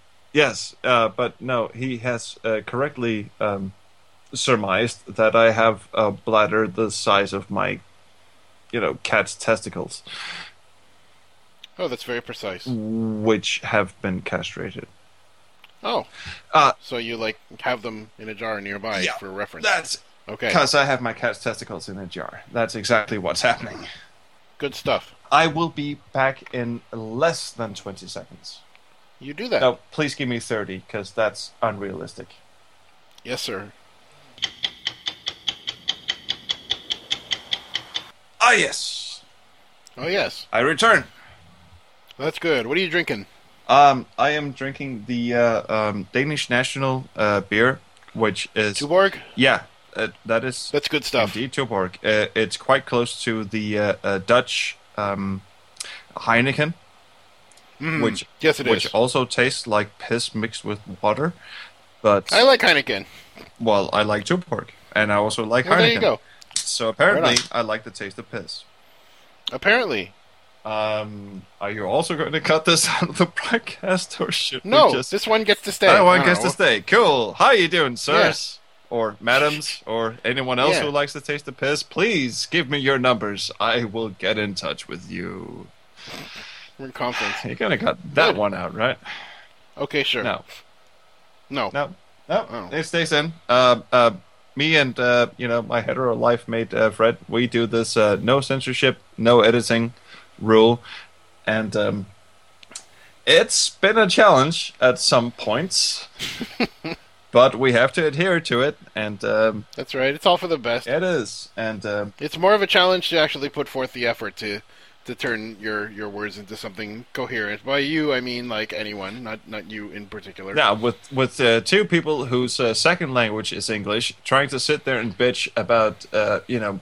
Um, uh, people who do this for a living and people whose lives uh, you know kind of depend on it and people who Right, people who are actually good at this shit for two people whose second language is English to sit around and bitch at people uh, who do this for a living that's kind of um, you know you can see why we drink Well, I am very much of the opinion that if if you have taken it upon yourself to make some artistic creation and to release it to the world, then you are subjecting yourself to whatever criticism you may elicit. If you, you, you cannot publish and not be criticized. That's my strong feeling. I agree wholeheartedly That's right. Sorry, sorry, Jane Jensen. Yeah, We- we I know, I know, you're- depending on the funds for your for your adventure games, but uh, And fuck, I've make- I've I've had I've had games. personal uh, you know conversations with Jane Jensen. She's a very very lovely person, and I've had uh, personal conversations with Lorelei Shannon, who designed uh, Phantasmagoria 2, a universally reviled adventure game. Except except for by Anatoly and me. But why why the, it is terrible, and I love It is terrible, but it's B movie terrible. It's, like well- it's campy terrible. Well, it's it can't be terrible if you're on drugs. like I said, it can't be terrible. But okay, okay, sure. But she is she is a fantastically lovely woman, and she and she has this uh, secret Facebook group called uh, Lorelei Shannon's. Uh, uh, what is it? Dirty fact of the week or something? Some some some weird shit that she finds online, like like that. Uh, like that thing, Anna, uh, like the thing Augustine uh, posted on Twitter. That thing that just latches onto your uh, wrist and it just sh- uh, spews tentacles out uh, across your wrist and over your hands. You can't see it, but I'm actually doing it right now for some reason. Um, Sure. and it just it's it's it's like this glob of mucus that just sticks to your wrist and just goes. And then uh, all these tentacles shoot out and latch onto your wrist and your hand. Yeah, I hate when that happens. Yeah, yeah fun. hmm You know, a day at the zoo. Yes. Yeah, the Xeno Zoo. the Xeno zoo. I'd love, I'd love to go with that and just shove my unborn child into it. No, wait, that was evil. I'm sorry. That was evil. Good job. I'm sorry, everyone, but I, I'm, I'm not gonna be able to recover from that. No. Well then, why don't we why don't we uh, keep it moving along then and uh, talk about on such a sensitive note uh, as we are entering it, we can talk about games that have affected us emotionally Yes, in some way. yes. Because we're a couple of like sensitive, endearing guys, right? As uh, you know, our previous escapades would endeavor to illustrate. I can't even talk anymore. Sure, that's how sensitive we are. Yeah, exactly. I'm choking up There's right no now. words to describe our sensitivity. No. That's right. No. So, Uh, I thought I would start off this conversation with uh, a, a now infamous scene from a game that my wa- that uh, my wife played and I played a little bit of. This is perhaps the only Call of Duty game that I thought was so stupid that I couldn't finish it. The other ones, some of them have been amazingly good. Some of them have been kind of middling. Some of them have been bad, but I'll play them because I paid for them. And this one was so stupid that I just didn't give two shits to finish it. So this is Call of Duty Advanced Warfare, which Oh wait, oh near wait, the wait, beginning. whoa, whoa, whoa, whoa. Sh- uh, should should, Oh. should we qualify what we mean by emotional? Because Okay, well, we let me- we let me kind of had finish. like oh I'm I'm, I'm sorry let me- I'm sorry. Let me finish, and then this is, I believe, will be a good uh, introduction to that very topic. Thank you. So, Thank you.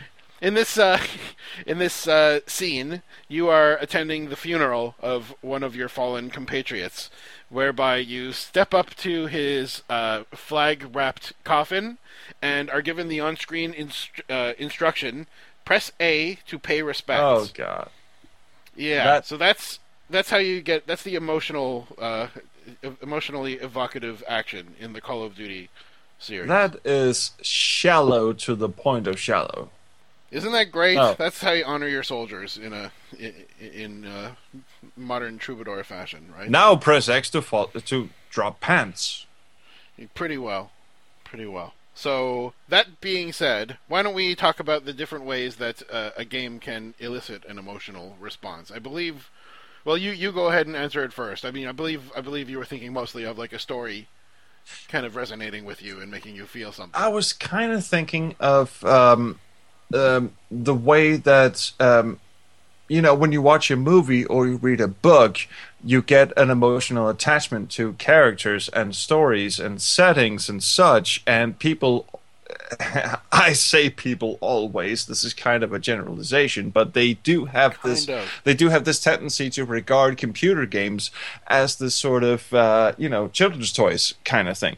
It's like uh, uh, a computer game can't evoke an emotional response because it's just a children's toy. You're just sitting there with a controller punching buttons, um, and this is not true.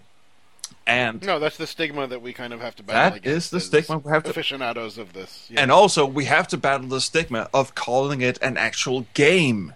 Because what does a game imply? It implies that there's a winner and there's a loser and there are certain rules and such. But playing a computer game uh, uh, necessarily has to fall under those rules because that's the sort of stigma we've uh, you know dug ourselves into with computer entertainment.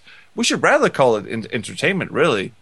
Uh, Yeah, it's a fair question. I think this question might have come up in this podcast before, but it's true enough that this is like a new enough medium. The fact that the audience participates actively in the telling and direction of the story, and like game is kind of the closest word that we have for it, and that's sort of the the background to the media. Yeah, exactly. Is, is is how it started. You'd score points. It would be you versus the other players, or you versus yourself, or you versus the non-player electronic characters. But yeah, exactly. is it necessarily a game? a, a, a game is like a competitive element. You are you're, you're you're sort of competing against other people, or you're trying to accomplish some sort of goal at the expense of other people. But you're not um, uh, reading a book or watching a movie or watching cave drawings or whatever. Is not a game. It's not. It's it's it's it's just uh, you know participating or reading a story.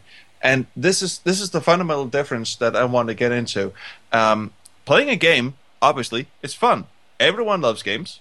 Um, I do too. I love playing Tetris. I love uh, you know playing Super Mario. I have no problem with games at all. But what I want to talk about are uh, games slash experiences slash entertainment pieces, whatever the fuck you want to call them, that actually had some sort of emotional value to them, that actually uh, you know elicited some sort of emotional response when I was playing them.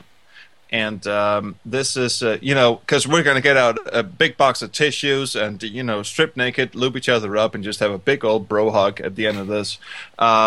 But but there are actually games that I, uh, you know, uh, I felt, um, you know, you know, choked up about, and uh, you know, you you can get the same uh, from again watching a movie or reading a book, uh, but you would never tell your parents, "Oh, right, I played this game. It kind of choked me up." This is like, and and they just look at you like, "What?" Well, they won't understand. I know. I mean, there's the Got nuts? It's it's nothing for a, like it's it's nothing for the public to agree that a book or a movie can make you feel that way. No. But for some reason, it's hard for us to sufficiently explain or for people to kind of understand that you being the person that facilitates or like that that makes this uh, hard decision is all that much more impactful. It kind of puts you there and ma- gives you this additional Exactly. attachment. Exactly. Because in a narrative session, uh, sense, sorry, my vocabulary again. In a narrative sense, when you're reading a book or watching a movie, you're a passive observer to whatever narrative unfolds. And if you're playing a game, you're an active participant in whatever happens. So you can actually choose whether someone lives or dies or what actually unfolds in the story. And this provides a much more emotional response to the player than just passively watching a movie. I mean, you can, you can, of- of course, you can be emotionally invested in a movie. You can, you can put yourself in the position of the main character, and uh, you know, uh, uh, picture yourself as he walks through the struggles uh, of the uh, uh, uh, story or narrative. But you're not actually participating, and this is the strength of interactive fiction um, not the interactive fiction you're thinking about, just interactive fiction in general, yeah, that's a term I like to use out of context as well. uh, or interactive entertainment, or whatever. This is the Sure. this is the strength of it. Not only does it put you actively in the position of the protagonist, it also uh, provides you with uh, you know certain measures of branching plot narratives. It, it provides you with uh, the ability to put yourself directly in the shoes of someone. Be it an action adventure, be it an adventure game, be it an RPG, be it whatever the fuck, you're there. You're actually the person you're controlling instead of just watching this unfold on screen. Right, you are, and that's you. That's often, and maybe in the in the uh, maybe that's usually the way that it goes. There are some games that are completely linear, where Yeah. you provoking the story to continue. I've how have I put this in the past? I called it like putting a like like putting a puzzle coin into the Nickelodeon. Yeah. I think is the way Yeah. that I put it. It's like it, the the story doesn't progress until you've done this little perfunctory minimum of interactivity in order to progress it forward. Exactly. But uh, even so, um, There are there are Uh, games that suck at this. Let let let's not be let's not be high and mighty. oh sure, There are it's a brand new medium. It's a brand new medium that we're figuring out how to do. Still, there's a lot of crappy examples of this. in fact most of them. Let's be fair. Most of them suck at this. Yeah, I suppose so. But uh, that's why we're podcasting about this topic today, isn't it? We're going to shine a light on the positive examples where this has been done effectively. You can okay, So- okay, the point of this podcast as far Oh, do tell. as far as I'm concerned is to Yes. exemplify that computer games or computer entertainments or whatever you want to call it, computer experiences can elicit the same, if not more, of the emotional response that uh, movies or books or any other literary medium you can think of can elicit. There you are. Yes. There you are. It's to prove to our mummies and daddies that we are valid, There you go. There you go. despite what they tell us. Mommy, Go outside why- and play. I don't want to. I am experiencing. yes. There you go. So, that being said, I have a list of like 14 or 15 games here. Um, We're not going to go through many- all of those. No, we're not going to go through all those, but that's okay. Many of these have to. Many of these are on my list because of the way that the story made me feel, and several of these are on my list because of the way the gameplay made me feel, because of some triumph of skill or perseverance. All right. Let's focus at least for now on the ones uh, having to do with story. All right. I, I have about uh, uh, 10 or 12 right now, and I have about three that I really want to talk about. Oh, good stuff. Well, would you like to kick it off then? Now that I've uh, gotten this uh, monstrous Call of Duty thing off my chest. Um, actually, no, because you know exactly what I'm going to go for, and then we're going to spend the Okay. next 45 minutes or 50 minutes or whatever talking about it. All right, shall I go first? Yes, please do. Okay, I am going to start off with a story with a with a game that I know that uh, you have quite an attachment to, and that would be a game by the name of Serena. Oh, shit! This is a You're game. kidding. that- oh man, this this game really did impact me. Um, It did? this is this is an uh, this is a game. It's a free game made by Agustin Cordes and uh, contributed to by many people, kind of in and around the game development. Uh, uh, uh, whatever, uh, like scene, I guess I would call it, for lack of a better term. The scene. Um, y- the scene. You yourself were involved in this as well, know. which is, I promise you, why, not one of the reasons why I'm mentioning it. In fact, but because it was legitimately a touching I was I was like a, a, like a, a, a like a tiny little percentage of the amount of effort that went into this game. oh, such a humble fellow. No, I was. I was. I- I, I, literally wrote like nothing. Uh, but Oh well, the reason I like this game is it is a linear story. It's very much kind of like a macabre, spooky sort of a, a storytelling, kind of like an Edgar Allan Poe story, I might say, which is something that I've always enjoyed since I was a kid. That's sort of a, a mood and a tone and a way of telling a story. Um, you play this kind of a disembodied protagonist who has a, a somewhat of an idea of who he is and where he is, but you learn more as the protagonist, a little bit more about yourself and about your situation and about your long time history and about your recent history by exploring the uh, surroundings. You're just in this one kind of a house or a cabin somewhere and uh, looking at objects and having little flashbacks of memory, um, which reveal little bits of your psyche and your situation.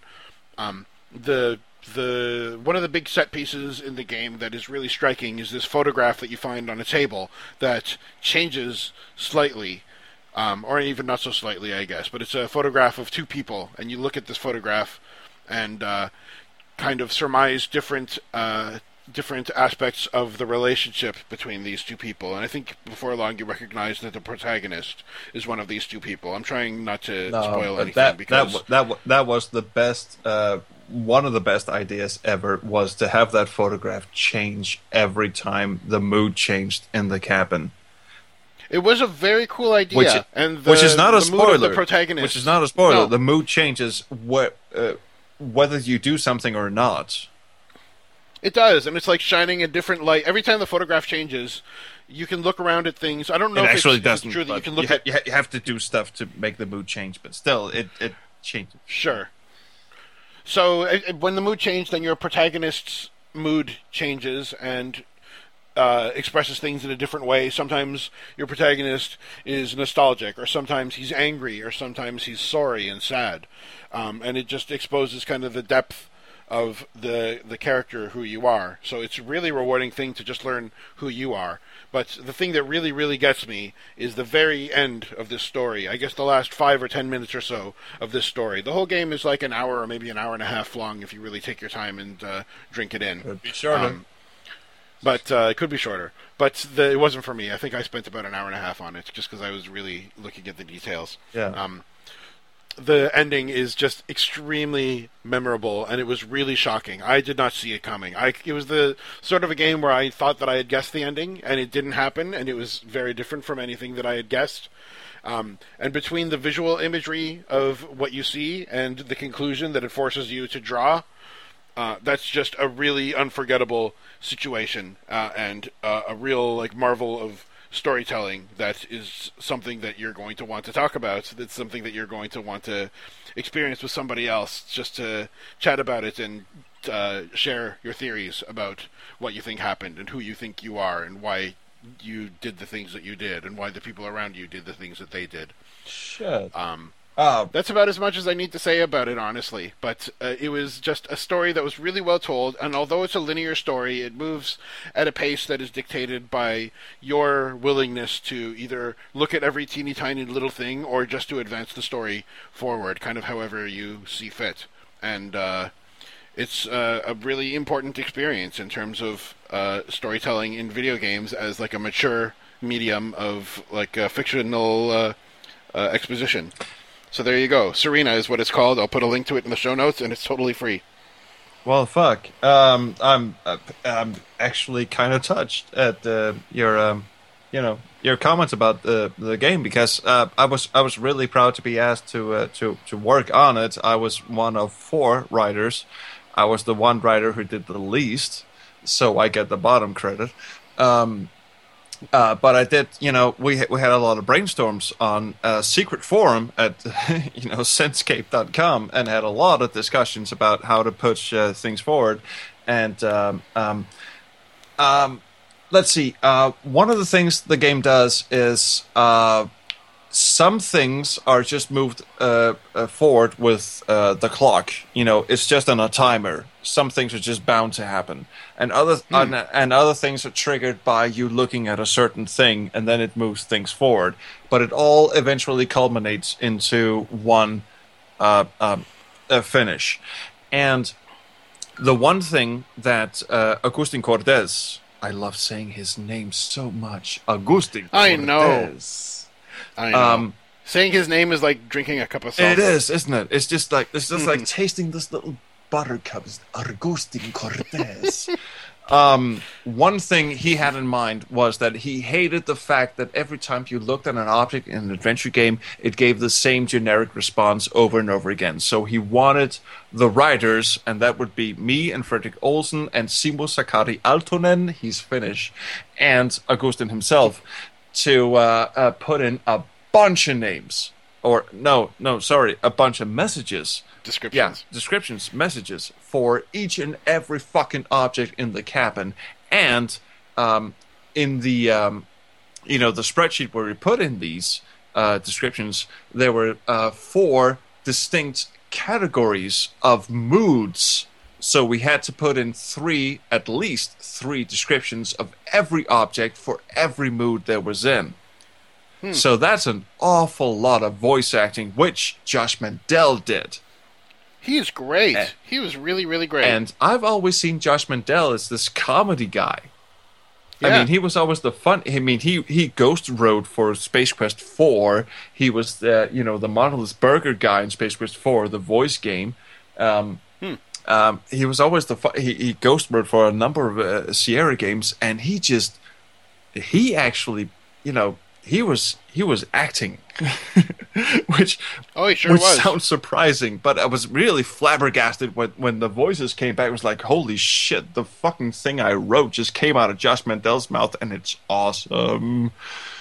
So, yeah, I was really. Um, He really makes it too. He adds so much just to the the presence and the depth and the the reality of the situation. and I was really surprised. in. And the ending itself, Jesus Christ, did we go back and forth on that one? Um, Oh, I believe Yeah. Um, it, it the main question was, and this is spoiler free, was whether or not we should have one of those dum dum kind of uh, sounds to it. Whether it should announce that something terrible has happened, or it should just be complete silence. And. I don't remember what you did. we went with complete silence. Okay, that's good because I know the the moment that you must be talking about, and that was super shocking to me the way it it's was. shocking just because of the sound effect alone, and then you're just left there to, uh, you know, view the horror. yep. And that's all I'm gonna say because we hacked. Okay, I'm I'm gonna say, and this is why I'm skirting around the issue because normally I have no problem with spoilers. I love spoilers. I'm gonna spoil everything for everyone because I hate humanity. Uh, but uh, one thing we did have on Serena, the writing team, was we had a pact that we were never, never going to reveal what the actual truth of the story is, what the actual uh, uh, solution to the story is, because parentheses, and this is not a spoiler, we all had four different interpretations.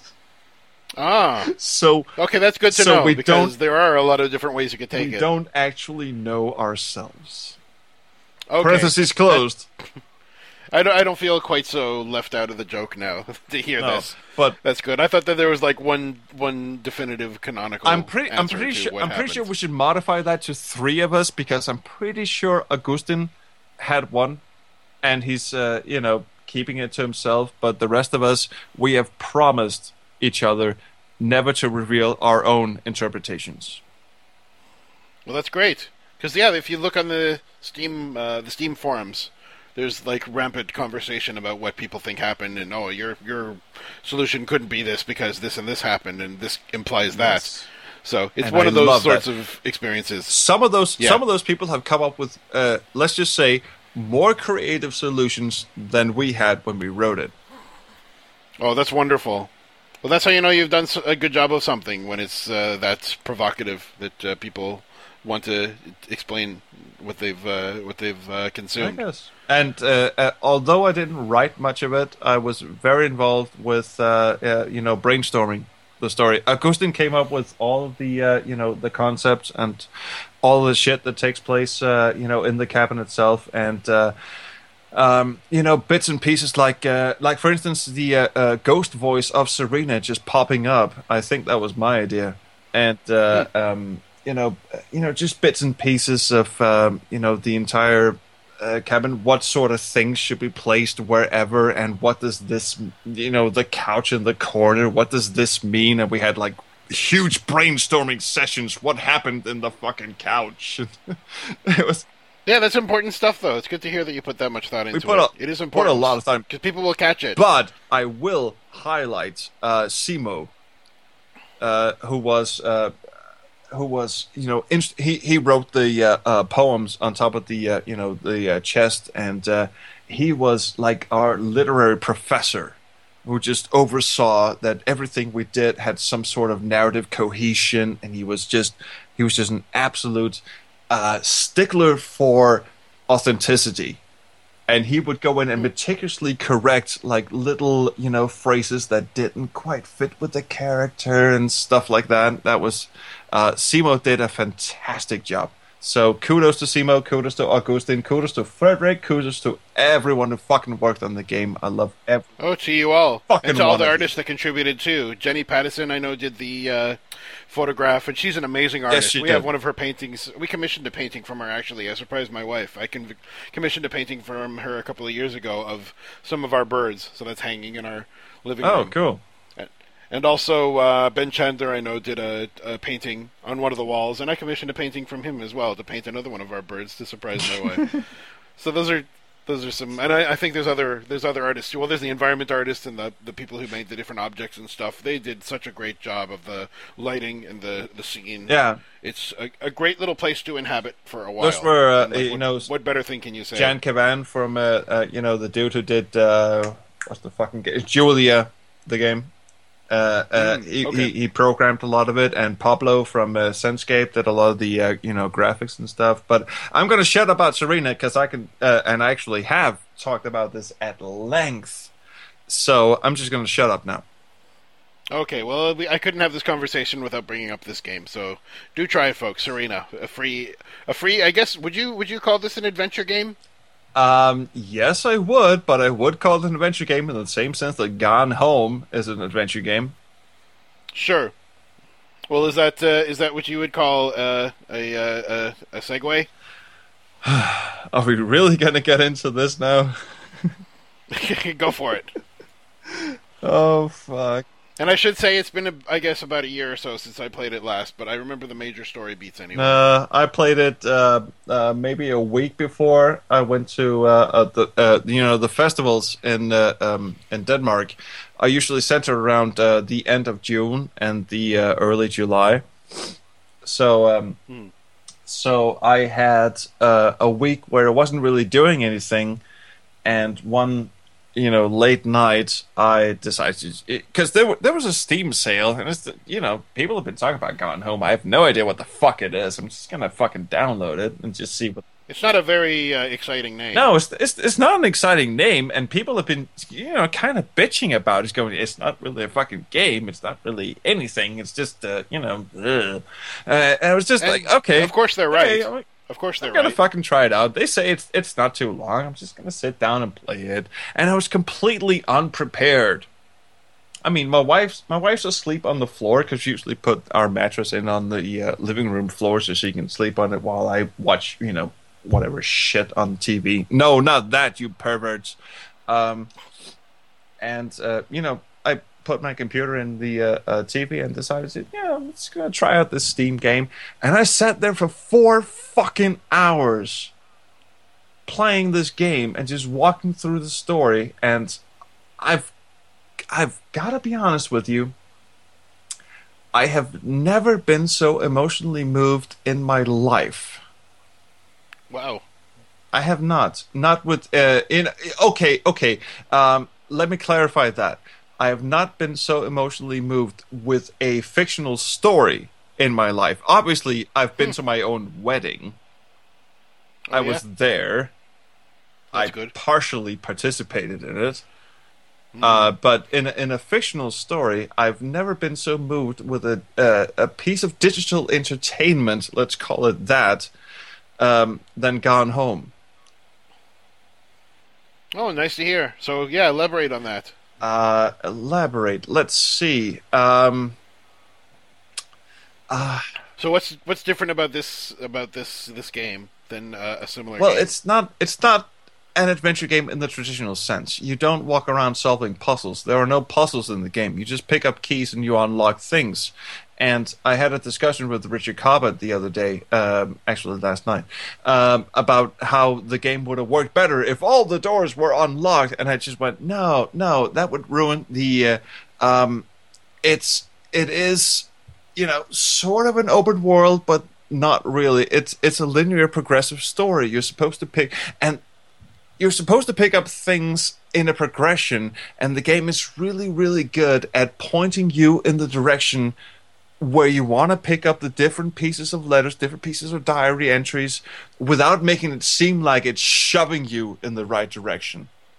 It just gradually shove it, it no shoves. It gradually nudges you in the right direction because you know the hallway bends at this angle, so you want to go in the first room you see, and then you pick up this piece of shit, and then yeah, um, and and the more uh, uh, you know doors you unlock, of which there are not many.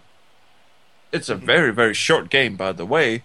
Um, the more doors you unlock, the more uh, things you uncover, and uh, I can't, you know, talk about this game without spoiling it. well, let's not spoil it because the ending is. I didn't see the ending. Not even the ending. exactly not even the did. ending. The uh, the premise of the story. Just just uh, you know, acknowledging and and uh, you know, explaining the premise is spoiling it. It's a weird premise. It's the kind of premise where, again, you don't know exactly who you are.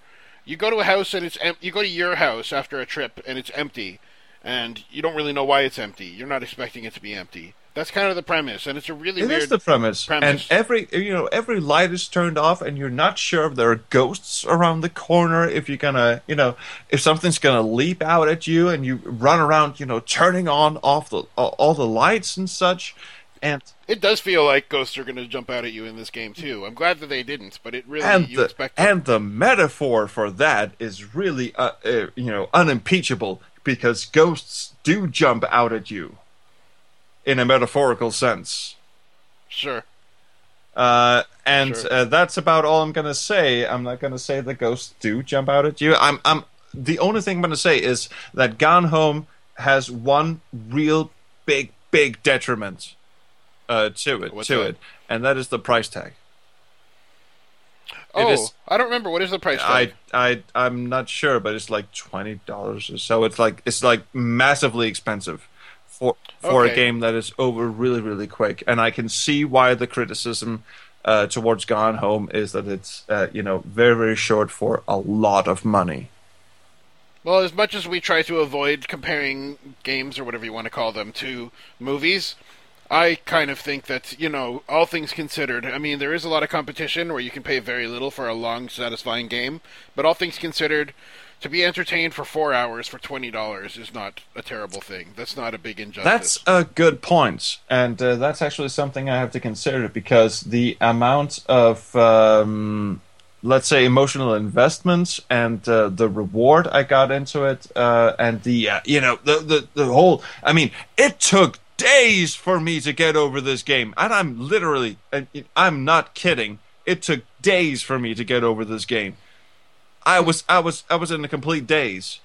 Uh, It's very touching. it, it is it is beyond touching and and the thing is the main story is touching in itself that's fine it's uh, and that will stick with you and it will. Uh, but the uh, you know the underlying textures of the game, there are other stories to find in this game. There's the mother, there's the father, there's the uh, you know the uncle, there's the ghost, there's the oh sorry, did I just spoil that? Um, uh, there's all sorts of shit to find in this game, and I haven't found every journal entry yet. I'm still four journal entries short. Um, it's just, it is phenomenal value for money, but if you're a first comer and you're walking into the you know the Steam uh, store and you go, all right, this game is about four hours long, and go, yeah, it's got replayability value, but fuck, um, you're not gonna throw down in like twenty dollars or whatever it is. Yeah, exactly. It's got a lot of competition for as little as it can tell you compared to what the other games that you're trying to buy are telling you in that same space. Exactly. It's fair enough. In addition to how impactful the story is, I will also say that just kind of the the graphical fidelity of this game, I thought it was beautiful.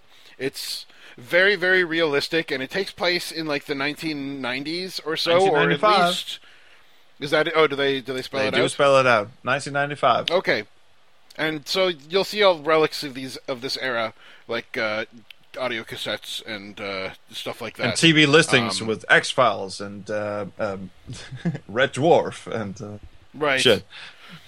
So it, Full it House. makes you really nostalgic to see this kind of stuff like come to life, and it really does come to life. Just the way that they build the the areas and the, the 3D renderings and the textures and stuff like that. It not only does it look like it belongs in that era, but all the objects are kind of weathered and used uh, as if it were uh, owned by a family, a living real family. And to be honest, that goes a long no, way to too. be honest, actually, I don't know if it's just me, but I wasn't actually that impressed with the uh, visuals of it. I do appreciate the uh, Hmm. uh, the atmosphere of it because they do uh, they use a lot of uh, uh, you know mood lighting. They use a lot of you know this object. Oh, sorry, just nudged the microphone. Um, um, they use a lot of mood lighting, like the TV broadcasts a lot of uh, you know mood lighting onto the floor, and uh, the light room with the uh, you know Christmas lights, the red Christmas lights broadcasts a lot of light onto the floor. But it's not like it's not like it's a visually gorgeous game. Um, it's um, maybe it's because I had to turn my details down. I don't know. Um, it's just Oh, it, it's just that when you walk in no, what i really love about this this is not a criticism. What i really love about it was when you walked in it was kind of unassuming. It's kind of like all right you're you're in a house. Okay cool. I'm just going to walk down this corridor. I'm just going to turn on this light. I'm just gonna pick up this sheet of paper, and once you're done picking up the uh, 250th uh, uh, piece of paper, and you're like, uh, you know, got a box of Kleenex, and you're bawling your eyes out, and you go, "That was totally fucking worth it." there you go. Yes. Uh, so it's Absolutely. so in in my mind, it's an unassuming game. It just it just goes. Please step into this house. We're not gonna flash you with all sorts of shit. It's not it's not flashy. It's not uh, you know texture mapped and uh, detailed and everything. It's a story. It's like reading a visual novel. Go on, step inside. Sure. I actually did, though, think that it was graphically a beautiful game, and that it just depicts scenes that you don't really see in such a fashion in really any other game. Yeah, right. I yeah, right. appreciate that It's, a lot. it's, it's not like fucking Call of Duty or like Mortal Kombat uh, X or whatever. It's not like it's not like whoa my god, where did that come from? It's just like it. It's unassuming because it has a different agenda. Mhm. Yeah, absolutely. What it wants to do more than anything else is just like slowly reveal a story to you. It does have a lot of parallels in the way that it tells a story to Serena, in that exploration is the main interaction with the world. It's the main driving force in your in your uh, gameplay. That is So that is true. But uh, uh, to be fair, I at least had not played uh, Gone Home until actually, uh, you know, a couple of weeks ago.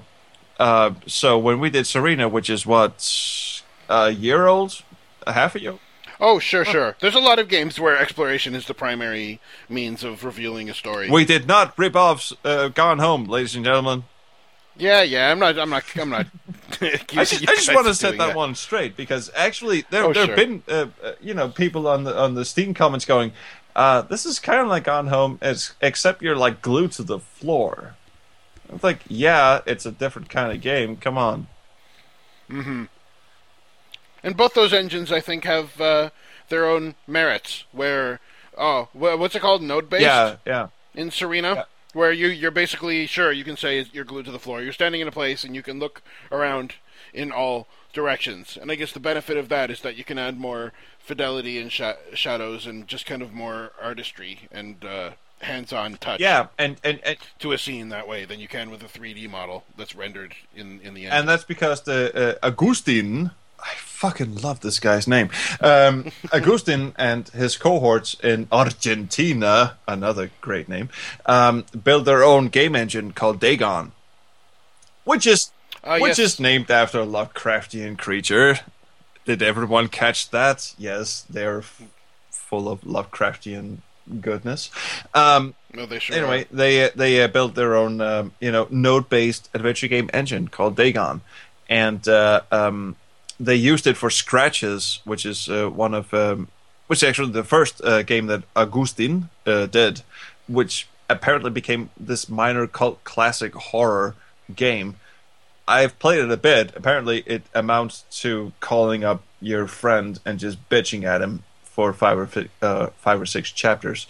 Um, Yeah, I, I, I got plenty of that from however little of the game Yeah. I played. uh, I found it a little hard to get into, honestly. I've been told. I've been told it picks up after you, you know, settle in and you know realize that the phone is the only thing you can use in the house. Anyway, um, oh, um, Serena was built on the same engine, and it was used uh, uh, with the same engine that was supposed to be used in Agustin's new game, uh, Asylum, which then later switched to Unity because hey, particle effects. Right.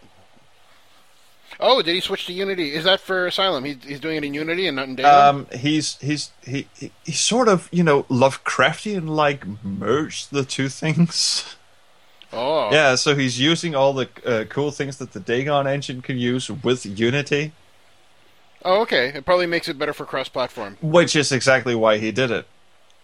Right. And And, it'll probably make it better for longevity, too. it'll be stay compatible for a long Yeah, time. and also particle effects. And particle effects.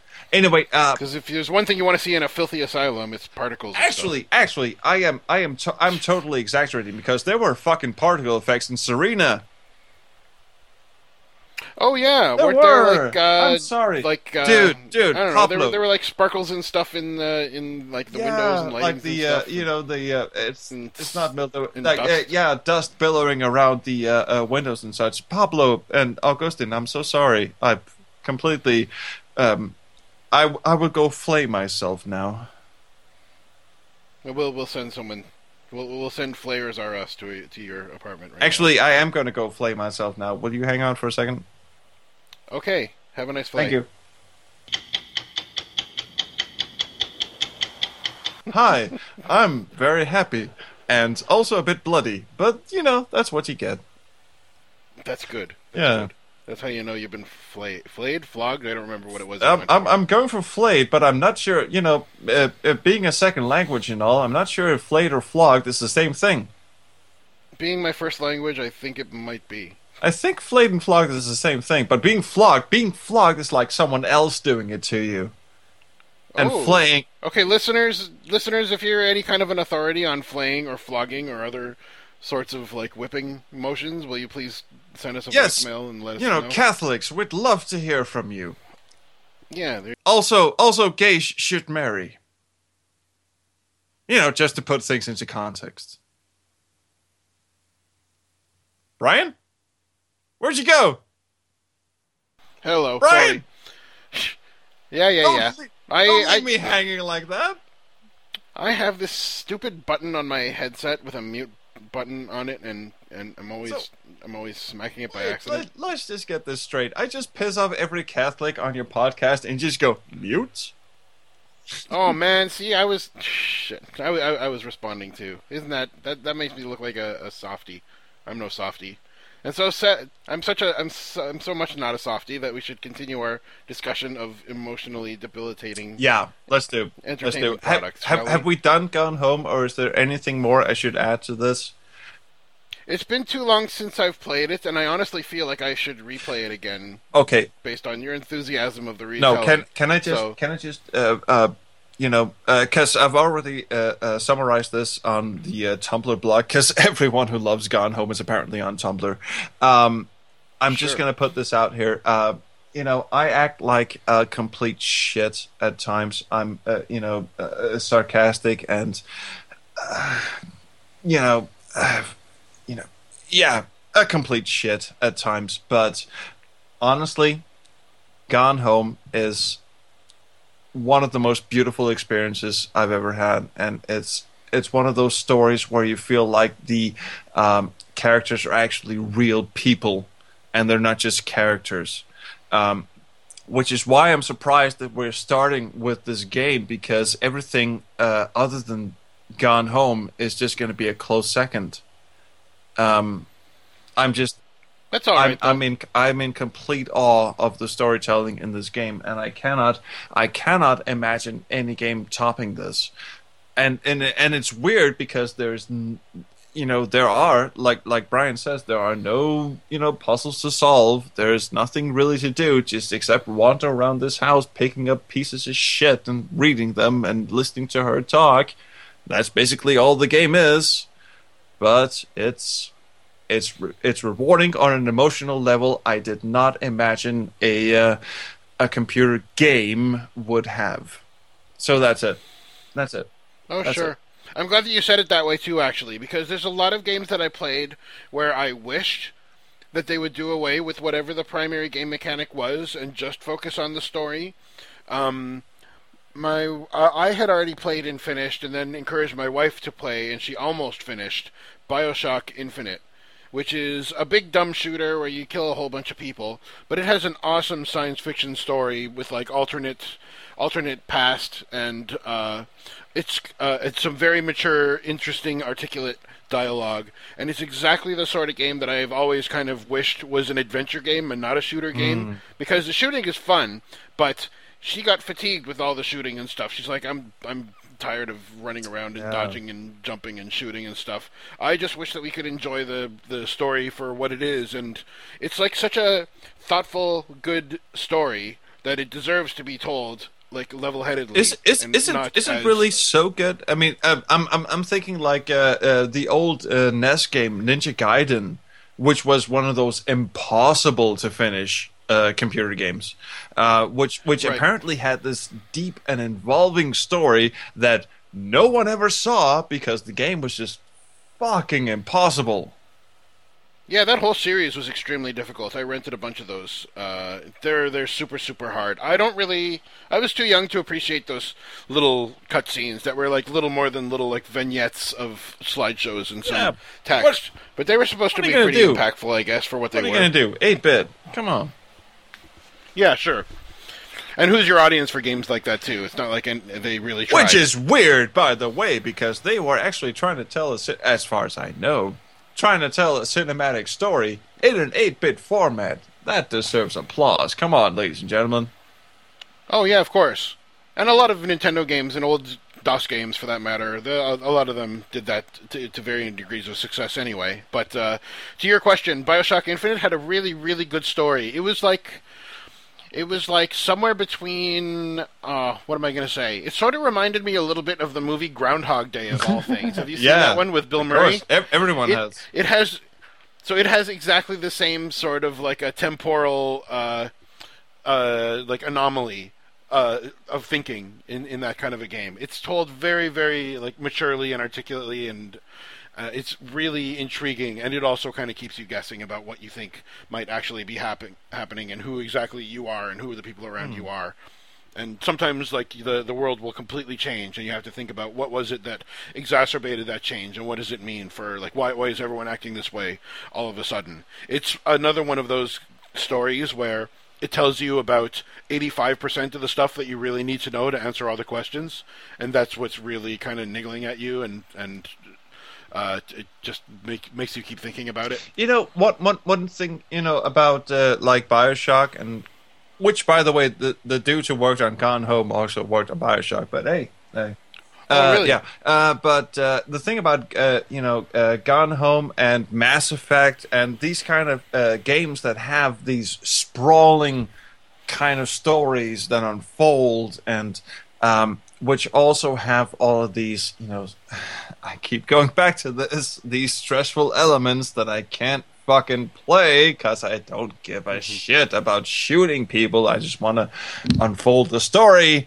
Um, I never get to experience these, so I have to rely on people like you, kind, kind people like you, uh, to tell me that these are actually good stories worth playing. System Shock is another example. By the way, I've been I've been told all my life about System Shock. Yeah, me too. That was I found ex- both of the one uh, System Shocks I found very frustrating with the engines. But I cannot play, especially System Shock 2. Uh, I'm told is one of the greatest achievements of mankind next to the fucking Great Wall. Yeah, so I've been told. It's supposed to have a really spooky, uh, compelling story No, to it's it. supposed to be it's supposed to be a fucking masterpiece, and I can't play it because I No, it's got a clunky interface. It has shooting. It has. Yeah. You have to like. But, but I, I tried playing System Shock 2 again fairly recently, within the last year, just because it's been released, I guess, on GOG and a bunch of modern uh, stores, and it's been like guaranteed that you can actually run it now without having to install a whole bunch of modifications and updates. oh shit! I'm Um, sorry. I'm sorry. My, my my fucking doorbell just went off. Oh, go take I'm care sorry. of it. Just one second. Sure.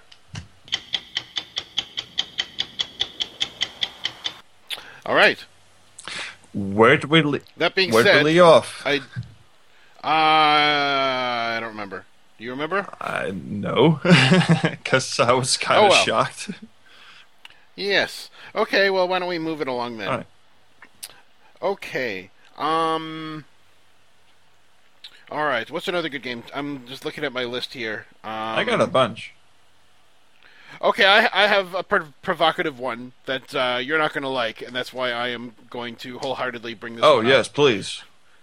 Okay, so this is the one. The game that I want to bring up, the series I want to bring up, in fact, is the Telltale Games Walking Dead Oh series. fuck me. I know you have a special place in your butt for this Oh, game and for this for this series. Um, have you have you played these? I have played about uh, let's say thirty to forty-five minutes of the first game, and then I realized that this game can bite my sweaty nutsack. All right, so uh, uh, to to introduce these, I guess. Um, I know that there are some people who would who would take umbrage or offense or whatever at calling these adventure. I games. take very umbrage. Okay, you take that. You take that bridge.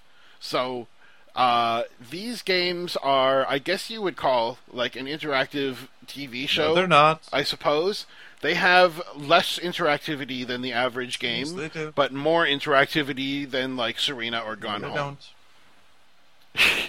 So, in this game, your primary means of interacting the world, I guess you have two primary means of interacting with the world. One is that you walk your character around and you can look at objects, you can pick them up, you can give them to people if they request them. Um, it's uh, uh, got a lot of similarities to an adventure game uh, No, in that doesn't. respect. what you can also do is you can speak with people, and you are given dialogue trees, also similar to other uh, adventure Okay. games or to adventure Yeah, games is. in general. Yeah, it is. There you go.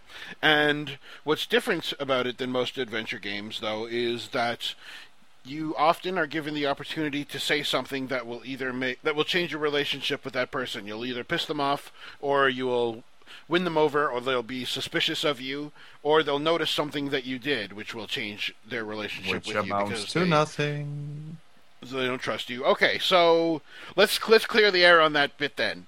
Um, although there are branches to the No, story, isn't. um, to a great to to some extent, it doesn't matter too much what you choose in the end. That the major story beats are still going to happen, and that someone that you've opted to save is probably going to die not too long from now anyway. That's not always the case, and there are some. Having played it twice, I played I played through the series once, and my wife played through the series once. We intentionally she watched me; she was riveted to this game as I played it, or at least after the first episode. That didn't ca- capture her at all, but by the second episode, she was really into it, and we would collaborate on what to say in what situation or what to do. Um, so. Uh, there are some instances where your choices are long lasting and will directly impact the way that the chapter or the uh, season, you could call it, will end. Some of those uh, choices, I'm trying to remember now the difference between the first and second. So in the second, in the second season, there are two seasons of I think five games each. Um, there are some choices that you can make that dramatically change the way that the series of events unfolds whoa. and dramatically change where you are at the very, very last Whoa, whoa, moments whoa, of whoa, the game. whoa, whoa! Five games of two seasons. Did Sure. you say that? Did you Yes. say that? Five games of two seasons. Pretty sure. That's an off. I mean, uh, only Sam and Max and Tales of Lo- uh, Monkey Island have, uh, you know, done that. Yeah. Well, it's extremely popular, and I know a lot of its popularity is because of the TV show, which I don't give two craps about. My wife really likes it. I don't care about it at all. I gave it Me a neither. I, didn't I watched the. I watched the first uh, season, and it uh, captivated me in the same sense that stroking my balls for about thirty minutes captivates me, and then I'm bored. No, that's more that's more captivating, I think. So, the I did, however, uh, give the comics a try, and I got like a hundred and something issues into the comic, which was a lot more interesting than the show to me because I don't care if it's a spoiler. For example, you know, in the show, if you're going to hire actors, they're going to stay with you for a long, long time. It's pretty rare that a major character is going to get killed in a show like that. Whereas in the comic, in the first like I don't know the first fifty issues or so, the the main character, his name is Rick, his hand gets chopped off, and he goes through the rest of the story with one hand, and that's the kind of stuff that you're not going to do in a TV show for whatever reason. This comic is a lot more hardcore, and there's a lot Really? more like awful, awful Really? stuff that they have to. You're not you're Oh, not yeah. you're not going to go through a whole TV series with a guy with one hand. Have you ever watched Arrested Development? No, they I had a haven't. whole uh, you know preemptive uh, kind of thing about one of the uh, characters. This is not a zombie show, by the way, so you can just tune out. Is he the main point. protagonist? Yeah, he's one of the main. It, it's it's it's an ensemble thing. It's this whole family, and one of one Okay. of them uh, keeps you know uh, running into situations where someone makes an innuendo about. Oh, is that the right word? It, it makes it a, an allusion to him losing his hand up until the point where he actually does lose his fucking hand, and he spends the rest of season three without a fucking hand. All right, that's pretty cool. That's pretty cool. So, So anyway, anyway, it's rare, you're is what I said. It's rare. It's rare. Okay, it's I said. It, it's it's one show. Yeah, most most shows Sure. suck. Most shows do suck very, very much so, and I think that Walking Dead probably falls within that description. It does suck as well, So that being and also said, does Breaking Bad. really, I'm sorry. I'm, I'm just. I, ha- I had a really good time with the games anyway. I had a really good time with the Telltale series. I believe it was, I don't know if it was the first time that they kind of uh, diverged from their regular kind of point and click. They were sort of moving away from point and click, actually. I loved the first season of Sam and Max. I love the second season of Sam and Max. And in the third season, they kind of switched over to this gamepad uh, they switched from like a point and click mouse interface to a gamepad walking your guy around, kind of similar to Grim Fandango sort of an interface. And I somehow lost all interest. I had never finished the first see the first episode of season three of Sam and Max, and I don't know what and you know, this is not this is not even a, an innovation. They they already did that. The first, um, you know, Tales of Monkey Island did this. Uh, you know, walk around the fucking gamepad kind of thing, which yeah, though that's right. which is did. just fucking atrocious. And I don't know why they would bring that back because it is just so. Well, it's cross-platform, right? Yeah, cross-platform. My fucking ass. It's they have to sell just- more. They have to sell more so that they can make no, more. that's It's no. unfortunate- That is laziness. You can easily put in a different uh, uh, control scheme for PC versus tablets. Oh, didn't the uh, remake for Grim Fandango handle that beautifully? Yes, it did. Well, I can't think of a better beautifully may be too uh, a strong a word because the uh, a point and click in Grim Fandango had its own problems. One, you can't complete Grim Fandango on the PC with the mouse control on its own. You ha- you Really? have to use the keyboard at some point. You do. Really? Well, I did. Well, I I, did. like, 90% of Maybe I was drunk. I don't know, but you do. Where was it? I don't know. It's been a while. Maybe I don't were know. drunk. And also, and know. also, um, the whole um, no, I forgot what I was gonna say. Fuck it. It's not. It's not important. Okay. What? Okay. Uh, you know, point of everything. I'm I'm making this grand gesture here, this grand arch uh, kind of thing. Telltale can go bite my nuts because um, the uh, reduction of the adventure game genre into just click fests or QTE sequences or just uh, reducing your level of exploration into uh, just uh, asking some person something else than something else is not adventuring. That's choose your own character novels. Okay, well you can you can call it what you will. I don't think it matters too much what you call it. It it borrows elements from many different media, including media that are not games. But there is interactivity. There are choices that you make. Sometimes it's the illusion of choice, and sometimes it's a temporary choice, and sometimes it's a meaningful choice. No, but it's it's that that doesn't matter to me No, too much. it's- does that does it bother you? Yes, it does because it's simplification to the point of juvenile. Oh, it's not. It is. It So is. I've played it is- RPG. I've played RPGs where you're given three different ways to say something, and then the response is "oh," and it doesn't matter which of those things you said. You just were given the three different things. It's way better No, than that. uh, because uh, you know people are whining about how uh, you know modern adventure games are just regressing into their '90s state and trying to relive the past. If anything, Telltale are just mind fucking the past because the only thing they're doing is doing buttons you know simon says button mashing and then putting it into this sort of choose your own adventure from the early 80s that's Oh, and I'm glad you brought up the button the- mashing thing because the quick time effects, those are stupid. Those are just time fillers. Those are excuses to make it a little bit more interactive. No, but- and it's the laziest possible way No, to do but my point is that everything Telltale is doing is more regressive than anything you know uh, uh, people like Eye Games have ever done because they do stuff in low res and such. No, Telltale are what's really regressing uh, adventure game genres because they're just reducing it to the point of simplicity and stupidness. Okay, so regression is one way to describe that, but you could also call it like a crucible, where they're they're removing the elements that they don't deem to be beneficial to the telling of the story.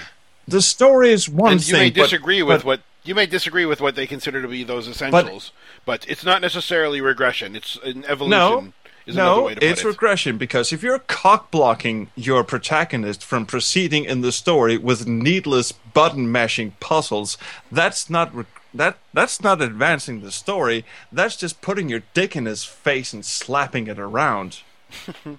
So what about the? Let's just say, what about the inverse? Let's think. Like we've already talked about Gabriel Knight today. How many point and click icons does Gabriel Knight have? I know A that's a, lot, terrible right? design decision, but that's not comparable. So we, we learned from that. We we discovered our preferences from that. and we No, no, we have not discovered anything that's not comparable. Why not? because Gabriel Knight's interface was a piece of shit, and that in itself was worked. not. It worked, and did it was- not affect the actual story within it. It did not affect. I think that you could argue that Gabriel Knight's point and click interface was closer to the old text adventures than a lot of other point and click interfaces because of all the different verbs you had. Right? A lot of people say that 3D graphic adventures are bullshit because text adventures are the only free means of description, Wait. right? Like by having an interface that lets you only choose certain verbs, that that's a huge reduction of the amount of things that are possible. Wait a minute. I just I I just caught a fallacy of my own. Uh, which was that uh, Gabriel Knight's uh, uh, interface did not uh, interfere with the uh, story, Okay. which it did, which is the same reason why um, uh, you know, The Walking Dead interfered with the story because I acknowledge that The Walking Dead had a very interesting story. I guess I didn't play it, but I've It doesn't really. I've heard that people uh, you know like it. It's the details. The story is obvious and stupid. It's the details. It's the situation. Actually, they share a similar uh, malady, which is that the interface gets in the way of enjoying the actual story. Um, uh, that sure. was Give an that- example. What do you mean? uh, because the uh, uh, interface is so cumbersome. In Walking Dead, Yeah, in Walking Dead and in Gabriel Knight. Yeah. I didn't find it that cumbersome in Walking Dead, but uh, I'd like to hear. What Well, you have to say the uh, uh, cumbersomeness uh, uh, is the sort of David Cage malady where you have to press something at a certain point in time, otherwise you completely lose and you can just go fuck yourself. This is the same sort of bullshit we saw with uh, you know Brain Dead 13 and Dragon's Lair, and uh, this is this is just this is just bullshit. I hate those fucking games. I know what you mean. It's a game for your thumbs, not for your Exactly. brains. And Gabriel Knight and Gabriel Okay. Knight suffered the same kind of fate because uh, it had too many options. It had uh, the- you know the interface uh, uh, you know hindered the game instead of uh, liberating it. Instead of instead of letting you um, instead of letting you um, immerse yourself in the story, it hindered you because you were just sitting there going, okay, which of these fourteen thousand fucking items am I supposed to use? Right. And which of the ten or twelve or whatever verb icons are you supposed to Yeah, use? exactly. So I apologize to anyone who was listening to anything I just said because I'm a complete idiot. That's why we have you on the show, Troels. That's great. So, um, the, these are matters of opinion anyway. I don't really mind some action. No, these are facts. A lot of the a lot of the games that I play are pure action. A lot of the games I play are pure brain work, and a lot of the games I play are somewhere in between that borrow elements from many different types of games. This is a game where the action is kind of superficial. Um, whenever, whenever, whenever you have to aim at something, you can kind of aim in the vicinity of it and you'll hit it. Or sometimes you have to press buttons real fast in order to uh, approximate uh, the exertion of your character in some way. The David Cage reference is an Ooh, apt gameplay. one. Ooh, gameplay. Ooh. I know. It's like they it's like they have a movie and they want to it's like they look up game in the dictionary and they got the most basic the most basic definition of what is a game and they're like, "Oh, let's do that. Let's put that in a game. You have to push buttons. Okay, we'll make pushing buttons a thing in the game." It is a very uh, kindergarteny kind of a definition of gameplay in to some extent, but that part of the game is kind of minimized. At least if not in like you don't you don't spend a significant amount of time doing the action kind of stuff and it's not terribly important. It's either you're gonna usually you're either gonna succeed or you're gonna fail. Sometimes you'll get a choice. But, Exactly. uh, you know, you know, David Cage is like the finger painting of adventure game design. Oh, totally. That's a great way to put it. He's, he's, he's like the whatever the fuck sticks, I'm gonna do it. And uh, and, and and and then some kindergarten teacher, uh, you know, pokes him on the shoulder and goes, uh, "Dave, um, you might want to draw inside the lines." He goes, "No, you don't have to draw inside." And he goes, "Okay, that's true. You don't have to, but." At some point, someone's gonna get mad that you're drawing on their tables. Mm-hmm. That's that's very much David Cage, isn't it? And I've only played also, he's his games, retarded and way. drools on the table. That's it. I believe. No, I'm thinking of something else. Of, of all the horrible things that that Ben and Francisco have said about David Cage, I can't think of any of them right now. But listen to the entirety of their of their Blue Cup Tools podcast, and if you like skip to a random episode, you'll probably hear three or four. Uh, Oh, uh, yeah. libelous comments about David Oh, uh, speaking of, uh, uh, uh, speaking of mad things that uh, the Blue Cup tools have said, um, could I just bring out an example of things that did not grab me emotionally? okay. Um, Broken Sword. yeah. Well, that that was all. I've only played the first one. It's so all over the place. Uh, no. Um, well, yeah. um, what I mean is, um, thank you, Mr. Lizard Cecil, uh, was that uh, the the romance story of Broken Sword never caught me, and what I really find infuriating about that is that's the romance story we have to live with in two, three, four, Kickstarter five, whatever the hell he chooses to do from now on. This is not a romance story. These people, I have never been less invested in someone's romance than my two cats fucking on the scratching tree.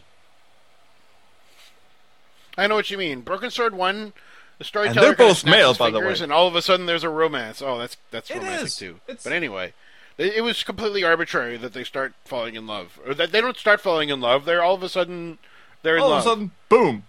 See ya. It's the most idiotic wooden thing I've I seen. know. It's very very poorly. told. That is not emotional storytelling. I was invested in the whole historical unraveling of uh, you know uh, uh, the mysteries and everything about the you know Knights Templar. Even though that's kind of a tired cliche, even when the game came out and such, I was still I was still fucking invested in this. But you know. I'm sorry to say this because I don't want to come off misogynistic, but anything. But she just got in the fucking way. She did, and Yeah, she and, and and here's the point: she could have been written as a much much better character. She could have been written as someone who didn't get in the way, as someone who actually made a fucking contribution to the story. And I don't mean the director's cut where they just put her in the fucking hotel room at the start of the game and they just played the rest of the mm-hmm. game like nothing ever fucking happened. I'm sorry. I'm sorry. Yeah. I'm swearing a lot. Oh, on this podcast, that's fine. and when talking about Broken Sword, you, you'd be far from the first person to have I those reactions. kind of have a problem with that game now. I didn't. I, I did know. The more I think about it, the dumber it seems. I did have know? a problem with it in 1996. I thought it was a fucking brilliant game. It's it was fantastic. Well, it has a million glimmers of excellence to it, but it is not cohesive, and it doesn't. It's it just isn't coherent in the end. There's no. There's very little point to having gone through the things you go through in that game. It just they they're not elements. They, they're not events that are really related to each other or form like a narrative that should happen in a certain order. Assuming that you're playing a version of the game that was that where they consider the order. Oh wait, no, no, wait. I, you know, uh, uh, from the perspective of George Stobbart, I mean, he has an emotional investment in going. Okay, this fucker blew up my cabinet, uh, cabinet, my cafe. Where is my vocabulary going? Um, Sure. He blew up. It's not his cafe. It's just a cafe. It's isn't the it? cafe he was at, and thereby it's his Yeah. fucking cafe. He blew up the fucking cafe. Now I'm gonna go trape this fucker down, and I'm gonna pull, you know, some. I actually now that you mention it, I I'm not sure what his fucking idea is. What's he gonna do? Exactly. What's he gonna? Exactly. What's he gonna? He talks to the cops within like five seconds of it happening. What the hell does he have to go track them down? for? Exactly. Oh wait, I I know the answer to that one. It's because one officer is a complete idiot, and the other Right. pretends he's a psychic. Right, so right. apparently, the Parisian uh, police department is comprised of complete retards.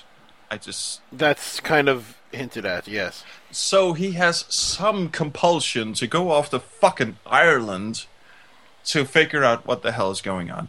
You know, because apparently his travel budget is just too big to carry. Exactly. It's another. Yeah. It, it, I think Jane Jensen went to the Charles Cecil School of of, of sto- story logic, Or the other way around. or the other way around. Well, I don't know. Some somebody reined in Jensen at Sierra, if she's always had ideas like this, I suppose. But I am But she has no one to rein her in. But I am actually gonna uh, rewind this to emotional impact because one thing I think that the first Gabriel Knight game did was actually emotional impact. You actually had a sort of feeling uh, between, and this was so subtly stated that I, I was, you know, as a sort of liberal arts major, I was actually kind of moved by it because the, uh, you know, the sudden not sudden, the subtle re- um, relationship between Gabe and Grace is so understated uh, uh, throughout the entire game. And once you get to the actual end, when when when she's spoiler, by the way, turn off your podcast. Um, when you get to the end and she's uh, lying, um, you know, captured in the voodoo hounfour at the end, and you have to put the uh, talisman on her to revive her and all this shit. Um, if you had no feelings for this girl, you could just fucking walked away and you know just go beat the shit out of everyone. Um, I thought I thought that was uh, effect. In fact, I thought that was more effective than the uh, uh, love story between uh, Gabe and Malia. Oh yeah. Oh, definitely. Well, I mean, I think even more impactful than that was after you have your voodoo mask, and Gabriel goes to the the secret voodoo uh, ceremony in the swamp, Yeah. and it's uh, it's uh, what am I forgetting her name? You just said it. Malia.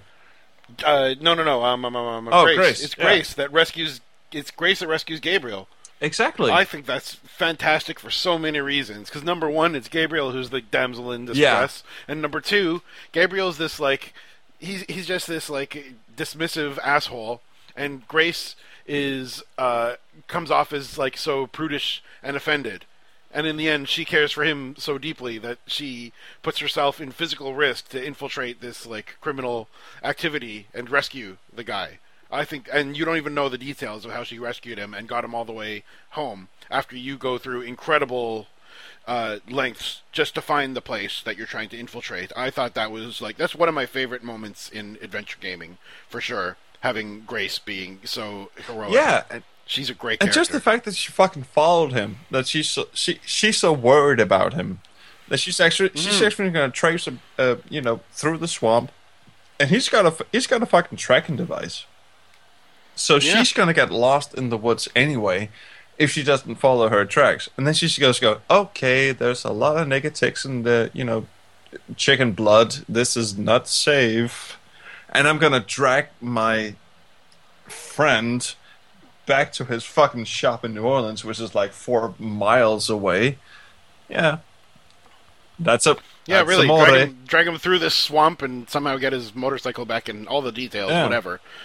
But I, I really, really like that. And of course, on top of all that, neither of them really states any real affection for each other. There's this kind of unspoken bond between the two of them, where it seems like they're just kind of tolerating each other, but there's these underlying feelings that they have that never Yeah. go uh, overtly which stated. which is kind of why I was uh, you know slightly uh, disappointed with Grace in the second Gabriel Knight game because she just seemed so bitchy and I know this is a point of contention with a lot of Gabriel Knight fans and I do understand why she acts so bitchy throughout the entire game um, it's not, you know, just because you know she's PMSing or some some some you know male bullshit uh, kind of excuse.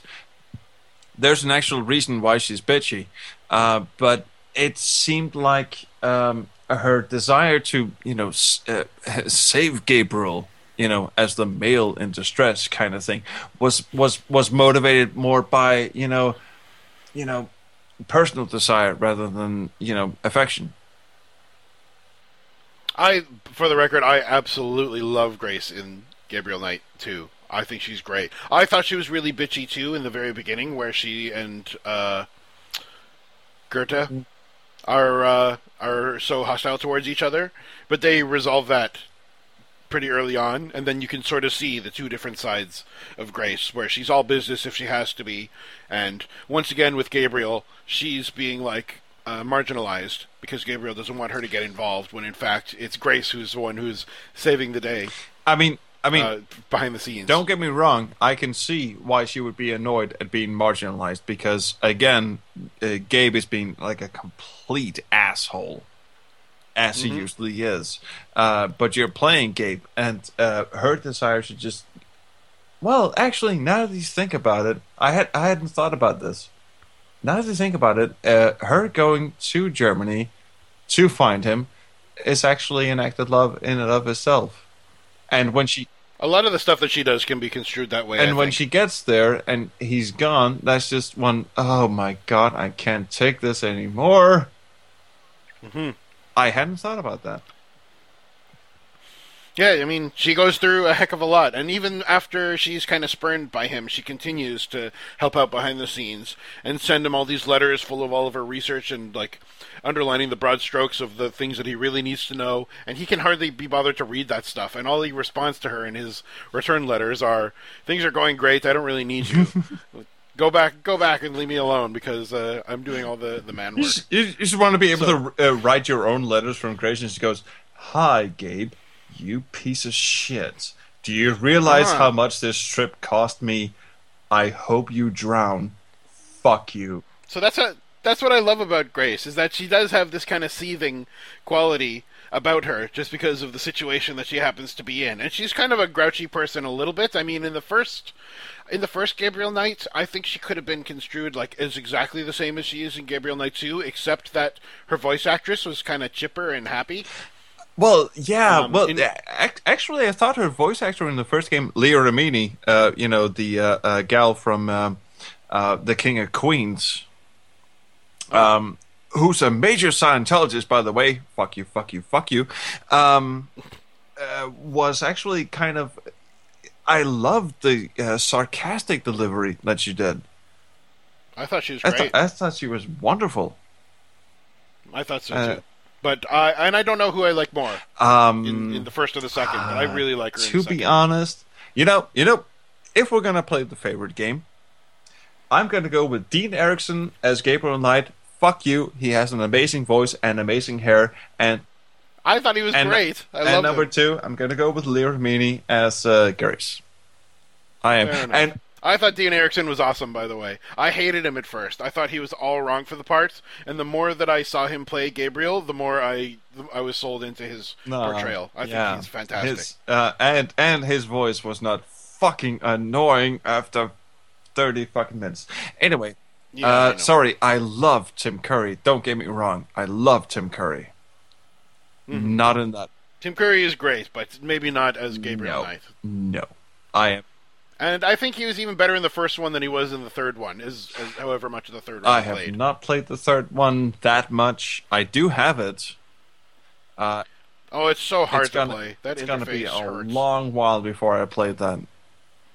Yeah, I hesitate to recommend it. I, I couldn't finish it. It was just too much. I have the same sense about uh, Gabriel Knight 3 as I have about Simon the Sorcerer 3D. Mm-hmm. You get me? Oh, 3D. I didn't know there was a 3D. Oh, it does. Yeah, uh, 3 is a 3D game because they uh, started making it as a 2D game and they couldn't get it published, so they had to make it a 3D game, and it just screams, We don't give a shit. We don't give a shit.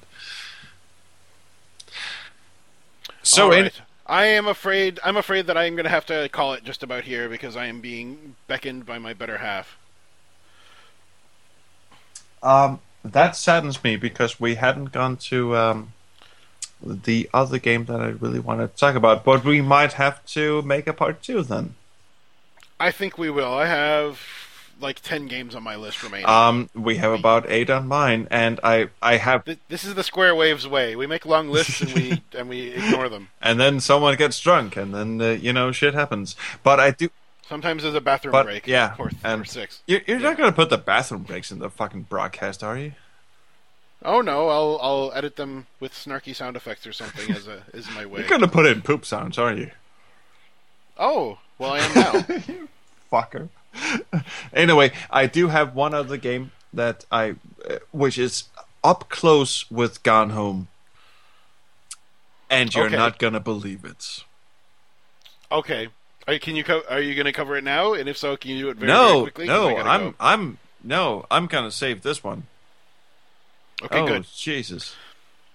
Well, of course, we would love to have you back ASAP to conclude th- these incredibly important discussions of men sobbing. Men sobbing slash alcoholism. yeah, those two go yeah, hand in they hand do. anyway. They do. If you All haven't right. done it, please Troll- try it. Yeah, Troels, thank you so so much for coming back on the show. It's uh, terrific to have you here, and always a pleasure to chat Oh, with thank you. you. Um, anything uh, anything you'd like to plug before we uh, call it a day? Um, not really. Um, uh, yeah. Uh, uh, Fred and I are going to do this, uh, you know, backseat designer season finale soon. and by soon, I mean in the next couple of weeks, I think. Uh, but anyway, check out at BS Designers, and it's probably going to show up there if Fred's not too drunk. Uh, and the other thing is that after um, you know Backseat Designers is done, I am gonna uh, start doing my own Let's Plays, and um, uh, that's gonna happen at my YouTube channel, which Oh, awesome! Please send me the link for that. which I'm gonna send him the link for because you need five thousand uh, no not five thousand but five hundred subscribers to change the URL to something constructive. So uh, I'm just gonna you know send the link to Brian and um, you're all gonna be pretty bored by the end of that anyway. So hey, it's gonna be fun. Oh, look forward to checking that out for sure. And I'd love to see your uh, your your next your let's plays. Thank you. Good Thank you. So that's All it. right. And also, it's me at SQ Historian. You know, stuff happens. Sure. Sure does. All right, folks, thank you so, so much for tuning in. We love to have you aboard. We love having you listen. We love having you write and send us voicemails and all of that stuff. And we love being corrected, too. So if we've boneheadedly uh, misstated one or all of the things that we said today, you know who's uh, head to clonk with a wooden mallet. you can do your mallet clonking by means of the web, squarefm.demodulated.com, by email, squarefm at demodulated.com, and on Twitter, we are at squarewavesfm. You've right, got that so, thing uh, down pat, haven't you? I have to actually write it down at You the top did. of my notes I, every I single knew week. you did. I knew you had that writ- written down because Fred and I have been, you know, like meticulously, you know, going back and forth, going, "Can you do it faster than me? Can you do it?" Because we've always done it from memory. Right. I I have I have no memory. Whatever memory I may have had, it was been obliterated in a terrible sea of like, Vignettes. teenage years. There you go. Vignettes. Anyway, uh, Brian, just to close things off, I really want to thank you for having me back on your broadcast. I promise to be more sober the next time. Um, this is a, a, a, a case of very, very bad planning, and I promise to uh, give you a, br- a great big bro hog. Bro hog? What the hell's a bro hog? Oh, I would love a bro hog. Bro- I don't know. Can we like fry it? like we'll fry this- it up this, into bacon. This huge pig with great big huggy arms. it's on got like end. a big beard. The bro I'm hog. scared now. Does it have teeth? I don't want teeth. Can we put the teeth away, I don't sir? know. I don't want teeth. Anyway, Okay, we can de- de- detooth the pro hog. yeah, I, I will give you a break, break Greek growth hog. this this is not never going been well. spoken, sir. I think I think this is uh, Mother Nature's way of telling us to uh, dismount the hog and Yeah, call it a we're done.